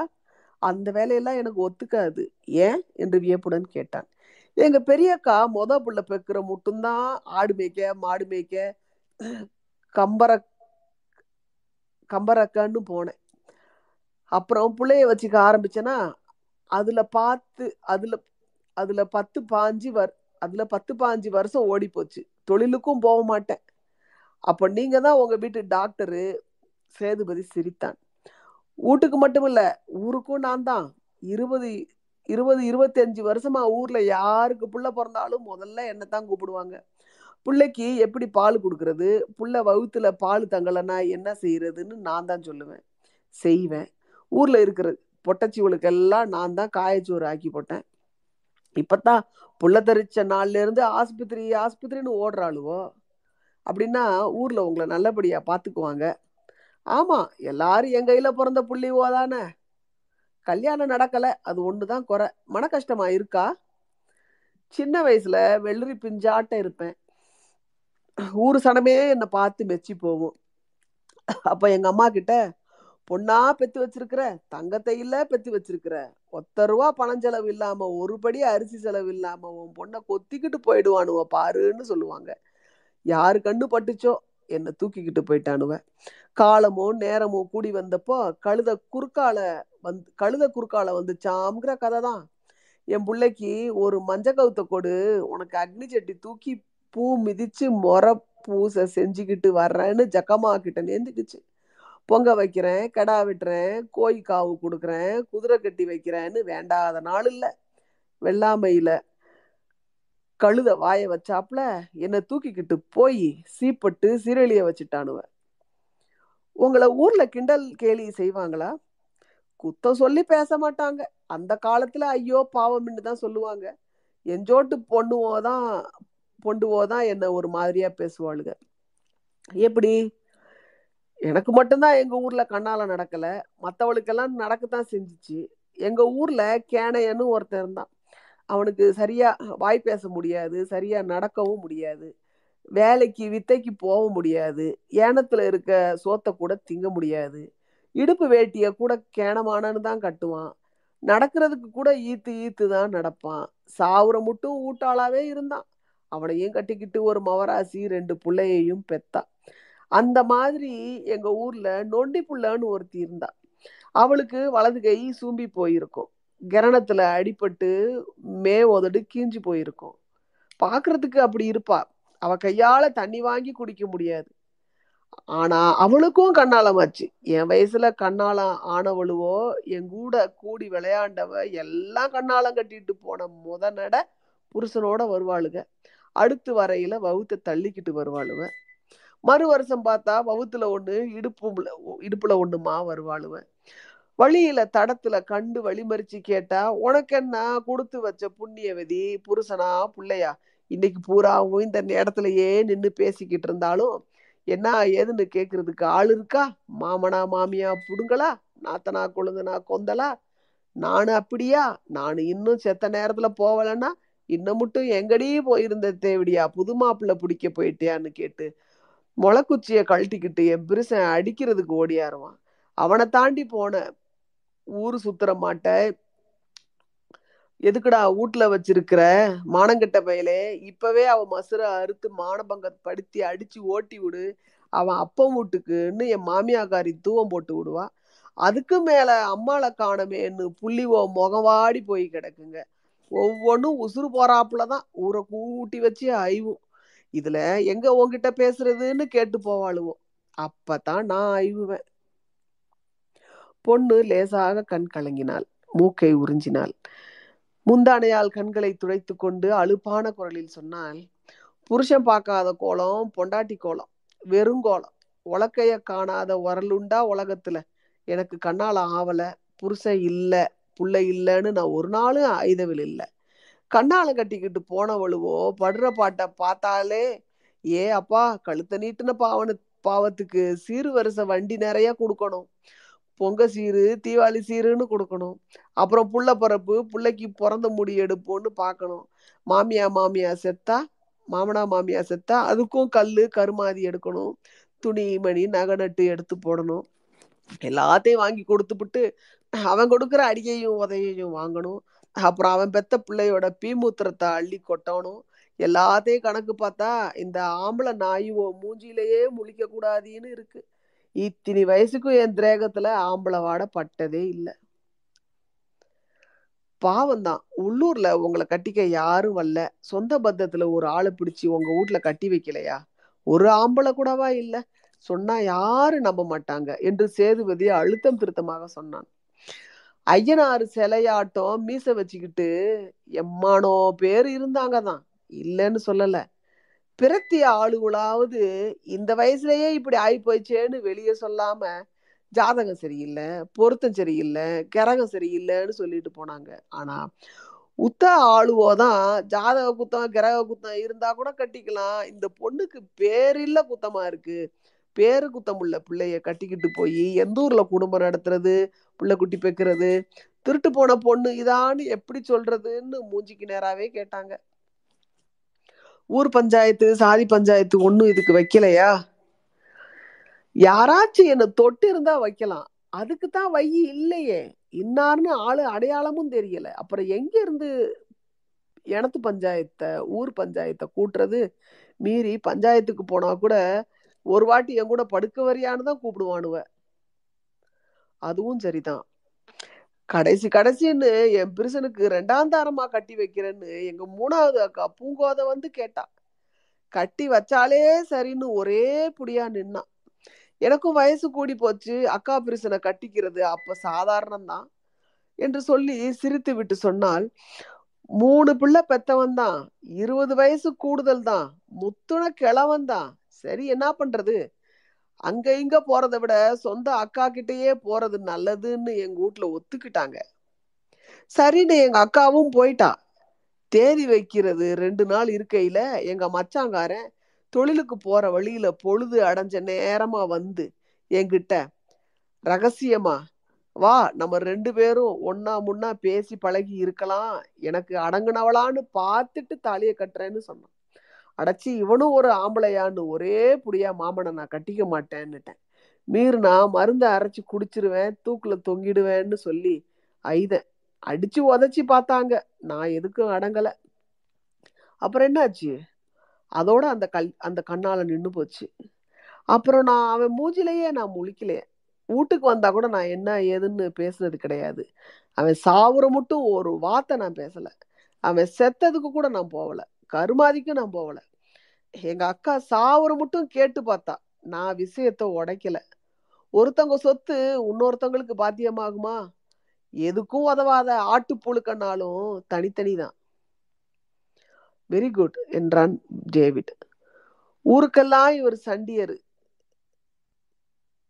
என் சாண்டை குடிக்க வந்த மண்டையர்னு அப்புறம் எங்க அம்மா வகைராவுல ஒருத்தனை பிடிச்சாந்தாங்க. பேரு கருப்புசாமி, பேருக்கேத்த மாதிரியே இருந்தான். 1ம் தாரம் செத்து போச்சு, 2ம் தாரம் வாயை பிடிக்கலன்னு ஓடி போச்சு, 5 பிள்ளைக்கு தாயா இருக்கணும்னு 3ம் தாரமா என்னை முடிக்க வந்தான். கேவனுக்கு கட்டி வைக்காதீங்கன்னு எங்க வீட்டுல சொன்னா வாயை மூடுன்னு என்னதான் அடிக்க வர்றாங்க. வீட்டுல சொன்னதால சரின்னு நானும் ஒப்புக்கிட்டேன். ஆனா ஆள் எப்படின்னா கம்மந்தட்டையாட்டம் வெடுக்கு வெடுக்குன்னு இருப்பான், வரட்டு இருமலுக்காரன். செத்த நேரம் பேசுனா செத்த நேரம் மூச்சு வாங்குவான். அவனோட மவனுக்கும் எனக்கும் 5 வயசு தான் கம்மி, எனக்கு 5 வயசு கூடுதல. இதுவும் விதியாடா கடவுளேன்னு மருவி போறேன். சரி ஊருக்கும் பேருக்கும் கண்ணி கழிஞ்ச மின்னு பேராயிடும்னு இருந்தேன். அப்போ அவன் மவளு ஒரு 2 பேர் வயசு வந்து வீட்டுல குந்தியிருக்காளுவோம். கடைசியில அவங்க கூடயும் நான் தாலி கட்டிட்டு வாயிறதுக்கு போகல. அடக்கடவுளே, என்னாச்சு? என்னை பிடிச்ச சனிய என்னை சேர்ந்தவங்களையும் பிடிச்சிக்கிச்சு. அது வேசட காலம். வெளியூருக்கு தொழிலுக்கு போயிட்டு வந்தவனுக்கு ஊர்ல ஒரு ஊடு தீப்பிடிச்சு எரிஞ்சுக்கிட்டு இருந்திருக்கு. அதை வேடிக்கை பார்க்க ஓடுனவன் தான் ஓடுறப்பவே மயக்கமாயி கீழே வீழ்ந்து வாயாலையும் மூக்காலையும் ரத்தம் வந்து செத்து போனான். என் கண்ணால முன் நின்று போச்சு. 7ஆம் இடத்து சனி இடத்த விட்டு துரத்தும், 9ஆம் இடத்து சனி உறவுக்காரங்களை கொல்லும்னு சொல்லுவாங்க. வெரி பேட் லக், டேவிட் சொன்னான். கண்ணாலமாயி அந்த ஆளு செத்துருந்தான்னா என்னோட கிரகம்தான் அவனை அடிச்சிருச்சுன்னு சொல்லியிருப்பாங்க. அதுக்கு ஊர்ல என்ன சொன்னாங்க? ஊர்வாய் தான் நாரவாயாச்சே. வயசுக்கு வந்து தீட்டு கழிச்சு வீட்டுக்கு அழைக்கிறதுக்குள்ளார திருட்டு போயிட்டா. சொந்த அக்கா பெருசன் கூட பேசி முடிச்ச கண்ணால நின்று போச்சு. கடைசியா 4 தேதி குறிச்சிட்டு போனவனும் செத்து போயிட்டான். ஆம்பளை ராசி கொண்டவ, அதுதான் கண்ணால ஆவலன்னு பேசினாங்க. வெறும் வாயாலேயே கதையை கட்டி விட்டுட்டாங்க. பொண்ணு கேட்க வந்தவெல்லாம் இந்த கதையை கேட்டுட்டு வந்த அடி மாறாம திருப்பிக்கிட்டு போயிட்டாங்க. அப்படியே காலம் ஓடி போச்சு. எனக்கும் தலை நரைச்சி போச்சு. இப்ப கிளவியும் ஆயிட்டேன். உங்க அம்மா சொன்ன மாதிரி நீங்களே உங்களுக்கு பிடிச்ச ஒரு ஆளை கட்டியிருக்க கூடாதா? திருட்டு போன பொண்ணை வச்சு எவன் வாய்க்கு செய்வான்? சொல்லி காட்டியே சாவடிப்பானோ. கண்ணால ஆவாட்டியும் போகுது. வானலுக்கு பயந்துகிட்டு அடுப்புல விழ வேணாம்னு இருந்தாலும் எங்க அம்மா உடலை என்ன செஞ்சாங்க? அட நீ ஒண்ணு, உரலை வச்சுக்கிட்டு என்ன செய்ய, உலக்க வேணாமா? உரலும் உலக்கையும் ஒன்னா இருந்தாதான் மாவு இடிக்க முடியும். சொல்லுக்கு மடங்காத பிள்ளைய பெத்தனேன்னு குடிச்சு கஞ்சி கூட்டுல தங்காம எங்க அம்மா சாமி ஆடுவா. எங்க அம்மாக்காரி புடுங்கலு தாங்க முடியாம வெக்கம் உதிர்ந்து போய் அதையும் தான் செஞ்சு பார்த்தேன். இங்க வடக்கால தெருவுல பாண்டியன்னு ஒருத்தன் இருந்தான். இப்ப அவன் செத்து போயிட்டான். பாக்குறதுக்கு கண்ணுக்கு நிறமா இருந்தான். என் பேர்ல அவனுக்கு ஒரு இது இருந்துச்சு, எனக்கும் தான் இருந்துச்சு. நான் போற வர்ற இடமெல்லாம் நெயலாட்ட கூடவே வருவான். பீ மூத்திரம் பேளப்பனா கூடவே வருவான். நானும் அவன்கிட்ட முகம் கொடுத்து பேசினேன். எங்க வீட்டுக்கு போக்குவரத்தா இருந்தான். கட்டுனா இந்த பிள்ளையதான் கட்டுவேன்னு நின்னான். நான் தோட்டம் துறவுன்னு போனா புள்ளி ஓயெல்லாம் பாண்டி பாண்டின்னு என் பின்னால கத்துங்க. வெரி இன்ட்ரெஸ்டிங், சிரித்து கொண்டே டேவிட் சொன்னான். பாண்டிக்கு என்னாச்சு? நாயக்க குட்டிய நீ எப்படி கட்டுவ? அதுலயும் அவ திருட்டு போனவ. எல்லாத்துக்கும் மேல நம்ம சாதி என்ன, அவ சாதி என்ன, மை மந்திரம் பில்லி சூனியம் வைப்புன்னு வைக்கிற சாதி. பொண்டாட்டி பிள்ளைக்கு கஞ்சி ஊத்த வக்கத்து போய் வாக்கு சொல்றான். சோழி போட்டு குறி சொல்றான்னு குடுகுடுப்பை ஆக்கிக்கிட்டு நிறக்க போனாலும் ஊர் ஊரா திரியிற கூட்டம். செவத்த தோளுக்காக சாதி மாத்தி கட்ட முடியாது. மீறி கட்டுனா நீ கைகாலோட போக வேண்டியதுதான். இந்த பாரு, நான் தூக்குல தொங்க போறேன்னு மாட்டு கவுத்த அவுத்துக்கிட்டு ஓடுனா அவன் அப்பங்காரன். போறதுக்கு முன்னாடியே இந்த கூத்துனா போன பின்னால என்ன கூத்தெல்லாம் நடக்குமோ. அவனது வலுத்த குடும்பம், என்னது பஞ்ச குடும்பமாச்சேன்னு ஆம்பளை பயலுவ உறவே வேணாமிண்டா சாமின்னு அந்த பயலை மறந்துட்டேன். இதுல பயப்படுறதுக்கு என்ன இருக்கு? தேவமாறு பெருங்கூட்டம், அடிதடி வெட்டுக்குத்துக்கு அஞ்சாத சாதி. எங்க சொன்னா அப்படி இல்லை. தினம் ஒரு ஊருக்கு போற கூட்டம். எங்க ஆளுவோ சண்டைக்கு போக மாட்டாங்க. வலுவில்லாத கூட்டம், நாடோடிதான். பாண்டிக்கு என்னாச்சு? அடுத்த 6ஆம் மாசம் உள்ளூர்லயே ஒரு பொண்ணை பார்த்து அவன் அப்பா கண்ணாலத்தை முடிச்சிட்டான். 5 மக்களை பெத்துப்புட்டு அவனும் செத்து போயிட்டான் என்று சொல்லும் போது பொண்ணுக்கு சிரிப்பு வந்தது. கல்யாண பெண் மாதிரி வெக்கப்பட்டு சிரித்தாள். ஆனால் சேதுபதிக்கும் டேவிட்டுக்கும் சிரிப்பு வரவில்லை. எந்த விதத்திலேயாவது அவளுக்கு கல்யாணம் நடந்திருக்க வேண்டும் என்று ஆசைப்பட்டனர். பாண்டி என்ன சாதி? டேவிட் கேட்டான். தேவரு. பாண்டியோட அப்பா பேரு தங்கப்பாண்டி தேவரு. டேவிட் குறித்து கொண்டான். அதுக்கு பின்னால உங்களை யாரும் பொண்ணு கேட்டு வரலையா? அப்பப்ப எவனாச்சும் நினப்பு எடுத்துக்கிட்டாப்புல வருவான், பேசுவான், போயிடுவான். 10-20 வருஷம் இதுதான் நடந்துச்சு. எல்லாரும் என்ன ஊர்காளி மாடா வச்சுக்கத்தான் ஆசைப்பட்டாங்க. ஒருத்தனும் தொழுவத்து மாடா வச்சுக்க விரும்பல. நான் பார்த்தேன், வயசும் 30க்கு மேல ஆச்சு, போங்கடா நீங்களும் ஆச்சு உங்க சாமானும் ஆச்சுன்னு ஒரேடியா கண்ணால வேணாம்னுட்டேன். அந்தான்னு எனக்கும் வயசாகி போயிடுச்சு. உடம்புல இருந்த நீரும் சுண்டி போச்சு. சின்ன வயசுல சீனி கிழங்காட்டம் இருப்பேன். இன்னும் மட்டும் நான் ஒரு ஆம்பளை கூட படுத்ததில்லை தெரியுமா? பொண்ணுவின் கண்களிலிருந்து கண்ணீர் இறங்கிற்று. சேதுபதியும் டேவிடும் பேசாமல் உட்கார்ந்திருந்தனர். காரணமே இல்லாமல் தண்ணீர் குடிப்பதும் டேப் ரிகார்டரை சரி செய்வதுமாக உட்கார்ந்திருந்தனர். உங்க அம்மா தான் மை மந்திரம்னு செய்யற ஆளாச்சே, உங்களுக்கு அந்த மாதிரி ஒன்றும் செய்யலையா? ஊருக்கு தான் பழிக்கும், ரத்த உறவுல செஞ்சா பழிக்காது. ஊருக்கெல்லாம் குறி சொன்ன உங்க அப்பா அம்மா உங்களுக்கு ஒன்றும் சொல்லலையா? யாருக்கு எப்போ கண்ணால் நடக்கும், யாருக்கு எப்போ புள்ள பிறக்கும், யாருக்கு எப்போ நல்லது நடக்கும்னு சொன்ன எங்கள் அம்மா எனக்கு எப்போ என்ன நடக்கும்னு ஒரு வார்த்தை சொல்லலை. கல்யாணம் கட்டி குழந்த குழந்தை குடும்பம்னு இருந்திருந்தா சந்தோஷமா இருந்திருக்குமா? ஊரில் உலகத்தில் இருக்கிற பொண்டுவோ படும் பாட்டை பார்க்கையில் என் சீவன மோசம் இல்லை, நேற்று தான் என்னை மந்தையில் போய் குமரி புள்ள குச்சலில் குந்த வச்ச மாதிரி இருக்கு, இன்னைக்கு பார்த்தா கிளவியா குந்தி இருக்கேன். காலம் ஓடி போச்சு. என்ன சாக்குல போட்டு கட்டி கொண்டாந்து விட்ட அன்னைக்கு எனக்கு ஒரு அரளி வேதை கூட பஞ்சமா போச்சு. மருந்து குடிச்சு தூக்குல தொங்கி சாவணும்னு என் மனசுல படலை. அப்ப எனக்கு இள வயசு, சிரிக்கிற மனசு, என் கூட பிறந்தவங்க கூட இருந்தவங்க பெத்தவங்கன்னு எல்லாரும் மண்ணுக்குள்ளார போயிட்டாங்க. நான் மட்டும் குந்தி இருக்கேன். கவலைப்படாதீங்கம்மா, எனக்கு நல்ல பொழப்பு கிடையாது, வெறும் வாலியா கிடக்குறேன், சேட்டம் இல்லாம. மண்டையிடி தலையிடின்னா தான் கேட்கறதுக்கு ஆள் இல்லை. பொண்ணா பிறந்தது குத்தமா போச்சு. பொண்ணுவின் கண்கள் கலங்கியதும் அழுவாதீங்கம்மா என்று சேதுபதி சொன்னான். அவன் சொன்னதை பொருட்படுத்தா மாதிரி தன் போக்கில் சொன்னாள். எவனையாச்சும் ஈத்துக்கிட்டு ஓடண்டி ஊர் உலகம் பேசுனா போகுது, திருட்டு பிள்ளையாவது வாங்கிக்கன்னு ராவும் பகலும் புலம்பியே செத்து போனான் அந்த சண்டாளி. பொண்ணுவின் மனதையும் பேச்சையும் மாற்ற நினைத்த சேதுபதி, அந்த சமயத்துல நான் பிறந்திருந்தா சத்தியமா உங்களை நான் கட்டியிருப்பேன் என்று சேதுபதி சிரித்து கொண்டே சொன்னான். கொஞ்சம் கூட யோசிக்காம சோழி முடிகிற மட்டும் எல்லா ஆம்பளம் நாய்களும் பொம்பளை சக்கரம் பாணுவோம், சோழி முடிஞ்சதும் கழிசடம் பாணுவோம் என்று பொண்ணு சொன்னதும் சேதுபதியின் முகம் தொங்கி போயிற்று. டேவிட் வாய் விட்டு சிரித்ததும் சேதுபதியும் சிரித்தான்.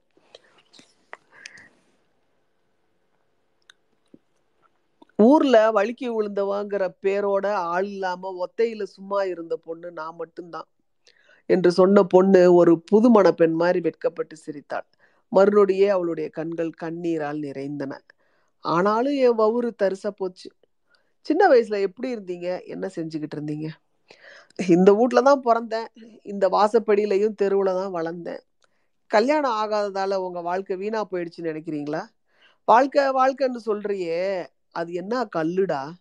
இப்படி கட்டலாம் அப்படி கட்டலாம்னு சொல்றதுக்கு கல்லூடா, இப்படி கட்டலாம் அப்படி கட்டலாம்னு சொல்றதுக்கு செய்யறதுக்கு பெய்கிற மழை வெள்ளமா ஆத்துல ஓடுமா, ஓடையில ஓடுமா, கம்மாயில தேங்கி நிக்குமான்னு யாருக்கு தெரியும்? எல்லாம் மனசுதான். ஒருத்தன் கூட படுக்கல, ஒரு பிள்ளைக்கு பால் கொடுக்கல, வேற என்ன குறை? இடுப்பை மறைக்கிறதுக்கு ஒரு வட்டு துணி, வவுறு காயாம இருக்கிறதுக்கு ரவை கஞ்சி, அதுக்கு மேல என்ன வேணும்? நகநட்டையா திங்க முடியும்? ஏதோ பிறந்தோம் வளர்ந்தோம் செத்தம்னு போகணும். புள்ள மக்களை பெத்தவங்க மட்டும் சாவாம இருக்க போறாங்களா? யாரையோ தூக்க போய் என்ன தூக்கிட்டு போயிட்டாங்க, அதுக்கு யாரை குத்தம் சொல்றது? தினம் சமுத்திரத்துல குதிக்கிறவனுக்கு சமுத்திரம் பெருசா? பொண்ணுவின் மனநிலையை மாற்ற நினைத்த சேதுபதி கேட்டான், உங்களை மந்தையில உட்கார வச்சப்ப துணைக்கு யாரு இருந்தாங்க? வாய்விட்டு சிரித்த பொண்ணு, தீட்டுக்காரிச்சி கூட யாரு இருப்பாங்க, தனியா தான் இருக்கணும். ராத்திரியில மட்டும் பரனுக்கு கீழே எங்க அப்பா படுத்திருப்பாரு, பகல்ல தனியா தான் குந்தி இருக்கணும். எப்படி சும்மாவே குந்தி இருப்பீங்க? பொய்து போறதுக்கு ஆடு புலி ஆட்டம், தாயக்கட்டை, பல்லாங்குழி, புளிய முத்து ஆட்டம்னு ஆடிக்கிட்டு இருப்பேன். யாரு கூட? ஒத்தையில தான். ரியலி என்று வியப்புடன் கேட்டான் டேவிட். இந்த ஊர்ல யார் வயசுக்கு வந்தாலும் மந்தையில தான் குடிசை போட்டு தங்க வைப்பாங்களா? எங்க இனத்துல மட்டும்தான். இப்பயுமா? ஆமா. உண்மையத்தான் சொல்றீங்களா? ஜக்கம்மா மேல சத்தியம். இப்ப யாராச்சும் வயசுக்கு வந்திருக்காங்களா? போன புதன்கிழமை கௌதமின்னு ஒரு பொண்ணு வயசுக்கு வந்தா, இப்ப அவன் மந்தையில குமரி புள்ள குடிசையில தான் குந்தி இருக்கா, போனீங்கன்னா பாக்கலாம். ரியலி 2013லயும் அப்படி இருக்கா? என்று திரும்ப திரும்ப கேட்டான் டேவிட். இப்படியே சோத்துக்கை பக்கமா போனா குமரி புள்ள குடிசையில அந்த குட்டியை பார்க்கலாம். போகும்போது பாத்துக்கிறோம், உங்க அப்பா அம்மா எப்ப செத்தாங்க, உங்க அண்ணன் எப்ப செத்தாரு, அவருக்கு பின்னால உங்களுக்கு யார் ஆதரவா இருந்தாங்க? என்னோட இளம் வயசுலயே என்னை பெத்தவங்க போயிட்டாங்க. எனக்கு தலையில நர தெரிகிறப்ப எங்க அண்ணன் செத்தாரு. எங்க அண்ணனுக்கு முன்னையும் பின்னையுமா எங்க அக்காளுவை போய் சேர்ந்தாங்க. உங்களுக்கு யாரு ஆதரவா இருந்தாங்கன்னு கேட்டேன். காட்டுல முளைக்கிற செடிக்கு யாரு காவலு? கடவுளு தான் காவலு. அந்த காலத்துல பிறக்கிற மூட்டும் தான் தாயோட வவுறு, மற்றதெல்லாம் தெருவுல தான். இந்த தெருவுல தான் வளர்ந்தேன். நான் மட்டும் இல்லை, இந்த ஊர்ல பிறந்த பிள்ளைங்க எல்லாம் தெருவுல தான் வளருங்க. ஊடு தூங்குறதுக்கு மட்டும்தான், அந்த காலத்து சனங்களுக்கு வவுத்து சோறு மட்டும்தான். அதுக்கு தான் ரவு மகளுமா பறவா பறந்தாங்க. எங்க அண்ணன் இருக்க மட்டும் என் வவுறு பசி அறிஞ்சதில்லை. அவரு போனதும் மழை அறியாத காடு மாதிரி ஆயிப்போச்சு. எப்பயும் எங்க அண்ணன் என்ன சின்ன பிள்ளைன்னு தான் கூப்பிடுவாரு. உங்க அக்கா பொண்ணுங்க உங்க அண்ணன் பொண்ணுங்கன்னு இன்னும் உங்களை பார்க்க வர்றாங்க இல்லையா? எல்லாம் ரெண்டாங்கால் மூணாங்கால் உரவாயிருச்சு. எல்லாத்துக்கும் பச்சை இருந்தாதான் மேய்கிறதுக்கு ஆடு மாடு வரும். சொந்தம் அத்து போச்சு. அப்ப யாருமே வர்றது இல்லையா? வர்றாங்க. அதான் முன்னையே சொன்னேன்ல, புள்ள பிறந்தா பீ மூத்திரம் அழுறதுக்கு கூப்பிட வருவாளுவோன்னு. தொழிலுக்கு போகையில புள்ளிவுல என் கையில போட்டு விட்டு போயிடுவாளுவ. ஜக்கம்மா கோவிலுக்கு போயிருக்கீங்களா? போவாம எப்படி இருக்க முடியும்? நான் மட்டும் இல்லை, எங்க இனத்து சனத்துல ஒண்ணு பாக்கி இல்லாம சக்கம்மா திருநாவுக்கு வந்துடுங்க. எந்த ஊர்ல எந்த நாட்டுல இருந்தாலும் ஓடியாந்துருங்க. அப்படி வரலன்னா அந்த வருஷம் தொழிலு மேவாது. ஜக்கம்மா திருநாவுல 9 ராஜகம்பலத்து நாயக்கமாரையும் பார்க்கலாம். கண்ணு கொள்ளாது கூட்டம், கடலாட்டம் இருக்கும். 9 கம்பளத்து நாயக்கர்னா தோக்களவாறு, சில்லவாறு, ஒட்டநாயக்கரு, தொட்டி, பசாலின்னு மொத்தம் 9 இருக்கு. 9 கம்பளத்தாரையும் விளங்கிட செய்வா சக்கம்மானு ஒரு பாட்டு இருக்கு. அந்த 9ல 1 தான் கட்டபொம்மன். வாட் கட்டபொம்மன் என்று டேவிட் கேட்டான். கட்டபொம்மன் எதுல வர்றாரு? 9 நாயக்குமார்ல ஒருத்தர். ஜக்கம்மா கோயில் எங்க இருக்கு? பாஞ்சாலங்குறிச்சியில. கட்டபொம்மன் கும்பிட்ட சாமியில? சேதுபதி ஆச்சரியம் மேலிட கேட்டான். அதான் எங்களுக்கும் சாமி குலதெய்வம். கட்டபொம்மன் குறித்து சிறிது நேரம் டேவிட்டிடம் சேதுபதி ஆங்கிலத்தில் சொன்னான். ரியலி என்று வியப்புடன் கேட்ட டேவிட் சேதுபதி சொன்ன தகவல்களை குறித்து கொண்டான். இன்னும் ஜக்கம்மாவை நம்புறீங்களா?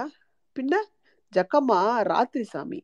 ராத்திரியில தான் அவளுக்கு பவர், இருட்டுலதான் அவ அதிகாரம் பலிக்கும். கொடூர குணம் கொண்டவ. அவ பேரை சொல்லி மந்திரம் செஞ்சா அப்படியே பலிக்கும். ஆனா பகல்ல வெறும் மண்ணாட்டம் கல்லாட்டம் தான் இருப்பா. அதனாலதான் எங்க ஆளுங்க ராத்திரியில தொழிலுக்கு போவாங்க. சாம கொடாங்கி குடுகுடுப்பக்காரன்னு சொல்லுவாங்களே, அதுதான். எங்க அம்மா தொழிலுக்கு பகல்ல தான் போவா. அவ வாக்கு சொன்னா மாறாது. தோஷம் பரிகாரம் மந்திரம்னு அச்சா சொல்லுவா செய்வா. எப்படி சொல்றீங்க? ராஜகம்பளத்து நாயக்கன் வாக்கு கடல் கடந்தும் போகும்னு சொல்லுவாங்க. உங்க ஐயா பேர் என்ன? ஜக்கையா. அம்மா பேரு ஜக்கம்மா. எல்லாம் சரி, ஜக்கம்மா உங்களுக்கு ஒன்றும் செய்யலையே? எல்லாம் செஞ்சிருக்கா, நல்ல வழியை தான் காட்டியிருக்கா. புரியல, என்ன வழி? சுடுகாட்டுக்கு போற வழியை தான் காட்டியிருக்கா. திருப்பி சொல்லுங்க. நான் பருவத்துக்கு வராம இருந்திருந்தா எந்த சிக்கலும் வந்திருக்காது. எல்லாம் ஜக்கம்மா முடிவு. என்னை பாவகிரகம் பிடிச்சிக்கிச்சு பொறக்கையிலேயே. அதுக்கு ஜக்கம்மா என்ன செய்வா? வழுக்கி விழுந்தவங்கிற பேரோட தான் என் பணம் போகும். நான் நினைச்சிருந்தா 1000 கண்ணாலம் கட்டியிருக்கலாம், 1000 புள்ள பெற்றிருக்கலாம். திருட்டு கண்ணாலம் கட்டினதா காலத்துக்கு அவ பேர் தானே. திருட்டு கல்யாணம்னா என்ன என்று டேவிட் கேட்டான். Love marriage. அப்பா அம்மாவுக்கு தெரியாம தானா ஓடி போய் கல்யாணம் கட்டிக்கிறது என்று சேதுபதி சொன்னான். லவ் மேரேஜும் திருட்டு கல்யாணமும் ஒன்னா? நோனோ, ரெண்டும் ஒன்று மாதிரி இருந்தாலும் வித்தியாசம் இருக்கு என்று சொன்ன சேதுபதி ஆங்கிலத்தில் ஏதோ டேவிடம் சொன்னான்.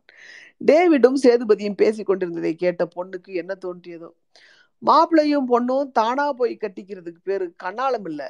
வீட்டுல உள்ளவங்க, உறவுக்காரங்க, ஊருக்காரங்க, சாதிக்காரங்க பார்த்து செஞ்சு வச்சாதான் கண்ணாலம்.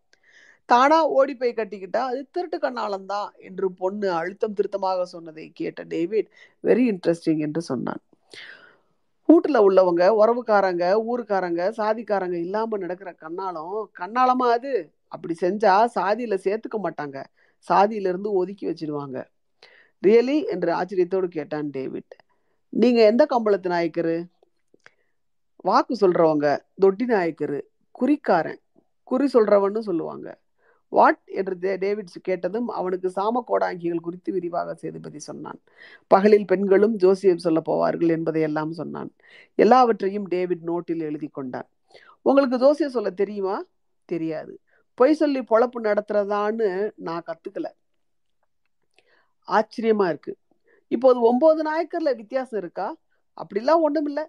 மற்றவங்க எங்களை பார்த்து அவங்க கொடுக்க பிறந்தவங்க இல்லை, வாங்க பிறந்தவங்க, நாடாறு மாசம் காடாறு மாசம்னு திரியிறவங்க, யாசகம் எடுத்து திங்கிற பயலுவோன்னு மட்ட ரகமா பேசுவாங்க. ஜோசியம் சொல்ல எப்போ போவாங்க? அறுக்கிறப்ப போவாங்க, விதைக்கிறப்ப வீட்டுக்கு வந்துடுவாங்க. சேதுபதி சிரித்தான். எதுக்கு சிரிக்கிற? அறுவடை நடக்கிறப்ப போனா தான் சனங்க கையில தானியம் தவசம் இருக்கும், கொடுப்பாங்க. அப்பத்தானே கையில காசி பணம் இருக்கும். அதுக்காக தண்டித்தான் அப்போ போறது.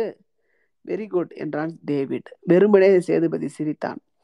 6 மாசத்துல எங்க சனங்க தமிழ்நாட்டையே ஒரு சுத்தி வந்துடுவாங்க என்று சொல்லி பொண்ணு சிரித்தாள். உங்க சனங்க ஊர் ஊரா அலையிறத விட்டு, மாய மந்திரம்னு செய்யறத விட்டுட்டு ஊர்லயே இருந்து வேலை செஞ்சு சீவனம் செய்யக்கூடாதா? எங்க சனங்க சும்மா இருந்தாலும் ஊர் சனங்க தான் மாய மந்திரம் செய்யற ஆளுகளை தேடிக்கிட்டு அலையிறாங்களே. அதுக்கு மேல எங்க சனங்களுக்கு ஒரு இடத்துல இருந்து வேலை செய்ய பிடிக்காது. ஊர் ஊரா அலையிறது தான் பிடிக்கும். உங்க இடத்துல முக்கியமான சாப்பாடு எது? வெத்தலை பாக்கு. உங்க இடத்து ஆளுவோ எங்க அதிகமா இருப்பாங்க? ராஜபாளையத்து பக்கம், கோயில்பட்டி பக்கம். சரி, நாங்க கிளம்புறோம் என்று சொல்லிவிட்டு சேதுபதி எழுந்ததும் டேவிடும் எழுந்தான். பொண்ணுவிடம் 500 ரூபாய் பணம் கொடுத்தான். பணத்தை வாங்கி திரும்பி திரும்பி பார்த்து விட்டு, எனக்கு எதுக்கு பணம், அதுவும் இமாம் பணம், சும்மா பேசிக்கிட்டு இருந்ததுக்கு எதுக்கு பணம் தெரியுங்க என்று சொல்லிவிட்டு பணத்தை திருப்பி கொடுத்தாள். பணத்தை திருப்பி தந்ததும் டேவிட் 2 பிஸ்கட் பாக்கெட்டுகளையும் 5 சாக்லேட்டுகளையும் பையிலிருந்து எடுத்து கொடுத்தாள். திங்கிற பண்டம் திங்கிற வயசா எனக்கு, வாசல்ல புள்ளிவோ இருந்தா கொடுத்துட்டு போங்க, ஒரு போட்டோ எடுத்துக்கிறேன். சாவ போற கிளவிய படம் எடுத்து என்ன செய்ய போற? பொண்ணுவின் பேச்சை கேட்காமல் டேவிட் அவளை நிழற்படம் எடுத்தான். நாங்க கிளம்புறோம் என்று சொல்லிவிட்டு சேதுபதி முதலில் வெளியே போனான். அவனை அடுத்து டேவிடும் பொண்ணும் வெளியே வந்தனர். திடீரென்று நினைவுக்கு வந்த மாதிரி சேதுபதி கேட்டான், இம்மா நேரம் பேசிக்கிட்டு இருந்தாலும் உங்க பேரை கேட்கறதுக்கு மறந்துட்டோம் பாருங்க. திருட்டு போன பொண்ணுதான். சேதுபதியும் டேவிட்டும் சிரித்தனர். திருட்டு போன பொண்ணும் வாய் விட்டு சிரித்தாள். உங்களுக்கு பொழுது எப்படி போகுது? பேசி பேசிதான். இப்போ சந்தோஷமா தான் இருக்கீங்க? எனக்கு என்ன, புருஷனா பிள்ளையா மாமியா மாமனா புடுங்களா, வவுத்து சும இருந்தா தான் காலத்துக்கும் துவந்தன, அதுதான் எனக்கு இல்லையே, அப்புறம் சந்தோஷத்துக்கு எனக்கு என்ன குறைச்ச? பொண்ணு அழ ஆரம்பித்தாள். இன்னைக்கும் அந்த பேரை சொல்லிதான் கூப்பிடுறாங்களா? ஆமா, எனக்கு வயசாயிடுச்சு, ஆனா என் கதைக்கு வயசாகல. பேசி பேசி சொல்லி சொல்லியே புதுசா ஆக்கிக்கிட்டே இருப்பாங்க. எப்பெல்லாம் பொண்ணு திருட்டு போகுதோ அப்பெல்லாம் அன்னைக்கு திருட்டு போன பொண்ணை விட்டுட்டு என்னை பத்தி தான் சனங்க பேசுறாங்க.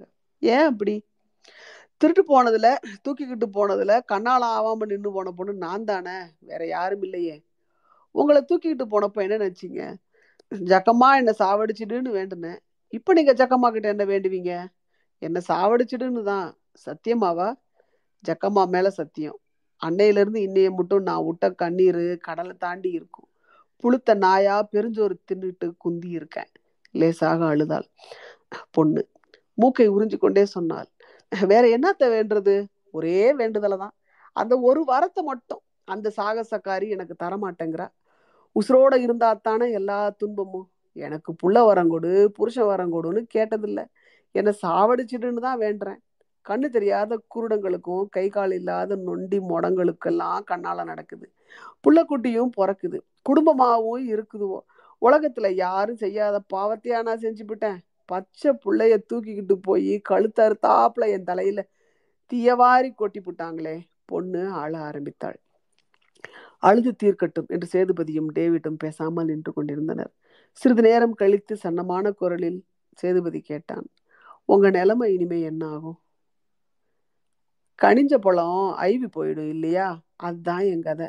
பொண்டாட்டியா ஆக மாட்டேன், தாயா ஆக மாட்டேன், மருமகளா நாத்தனாளா கொழுந்தியாளா பாட்டியா ஆக மாட்டேன், மண்ணாத்தா ஆவேன். சோத்த போட்ட ஜக்கம்மா வெஞ்சன ஊத்த மறக்க மாட்டான்னு இருந்துட்டேன். இது என்னோட தலையெழுத்து, என்னோட கவலை. நான் தான் அழுவணும். இது என்னோட சாவு, நான் தான் சாவணும். இதோட கதை முடிந்தது மக்களே. நன்றி.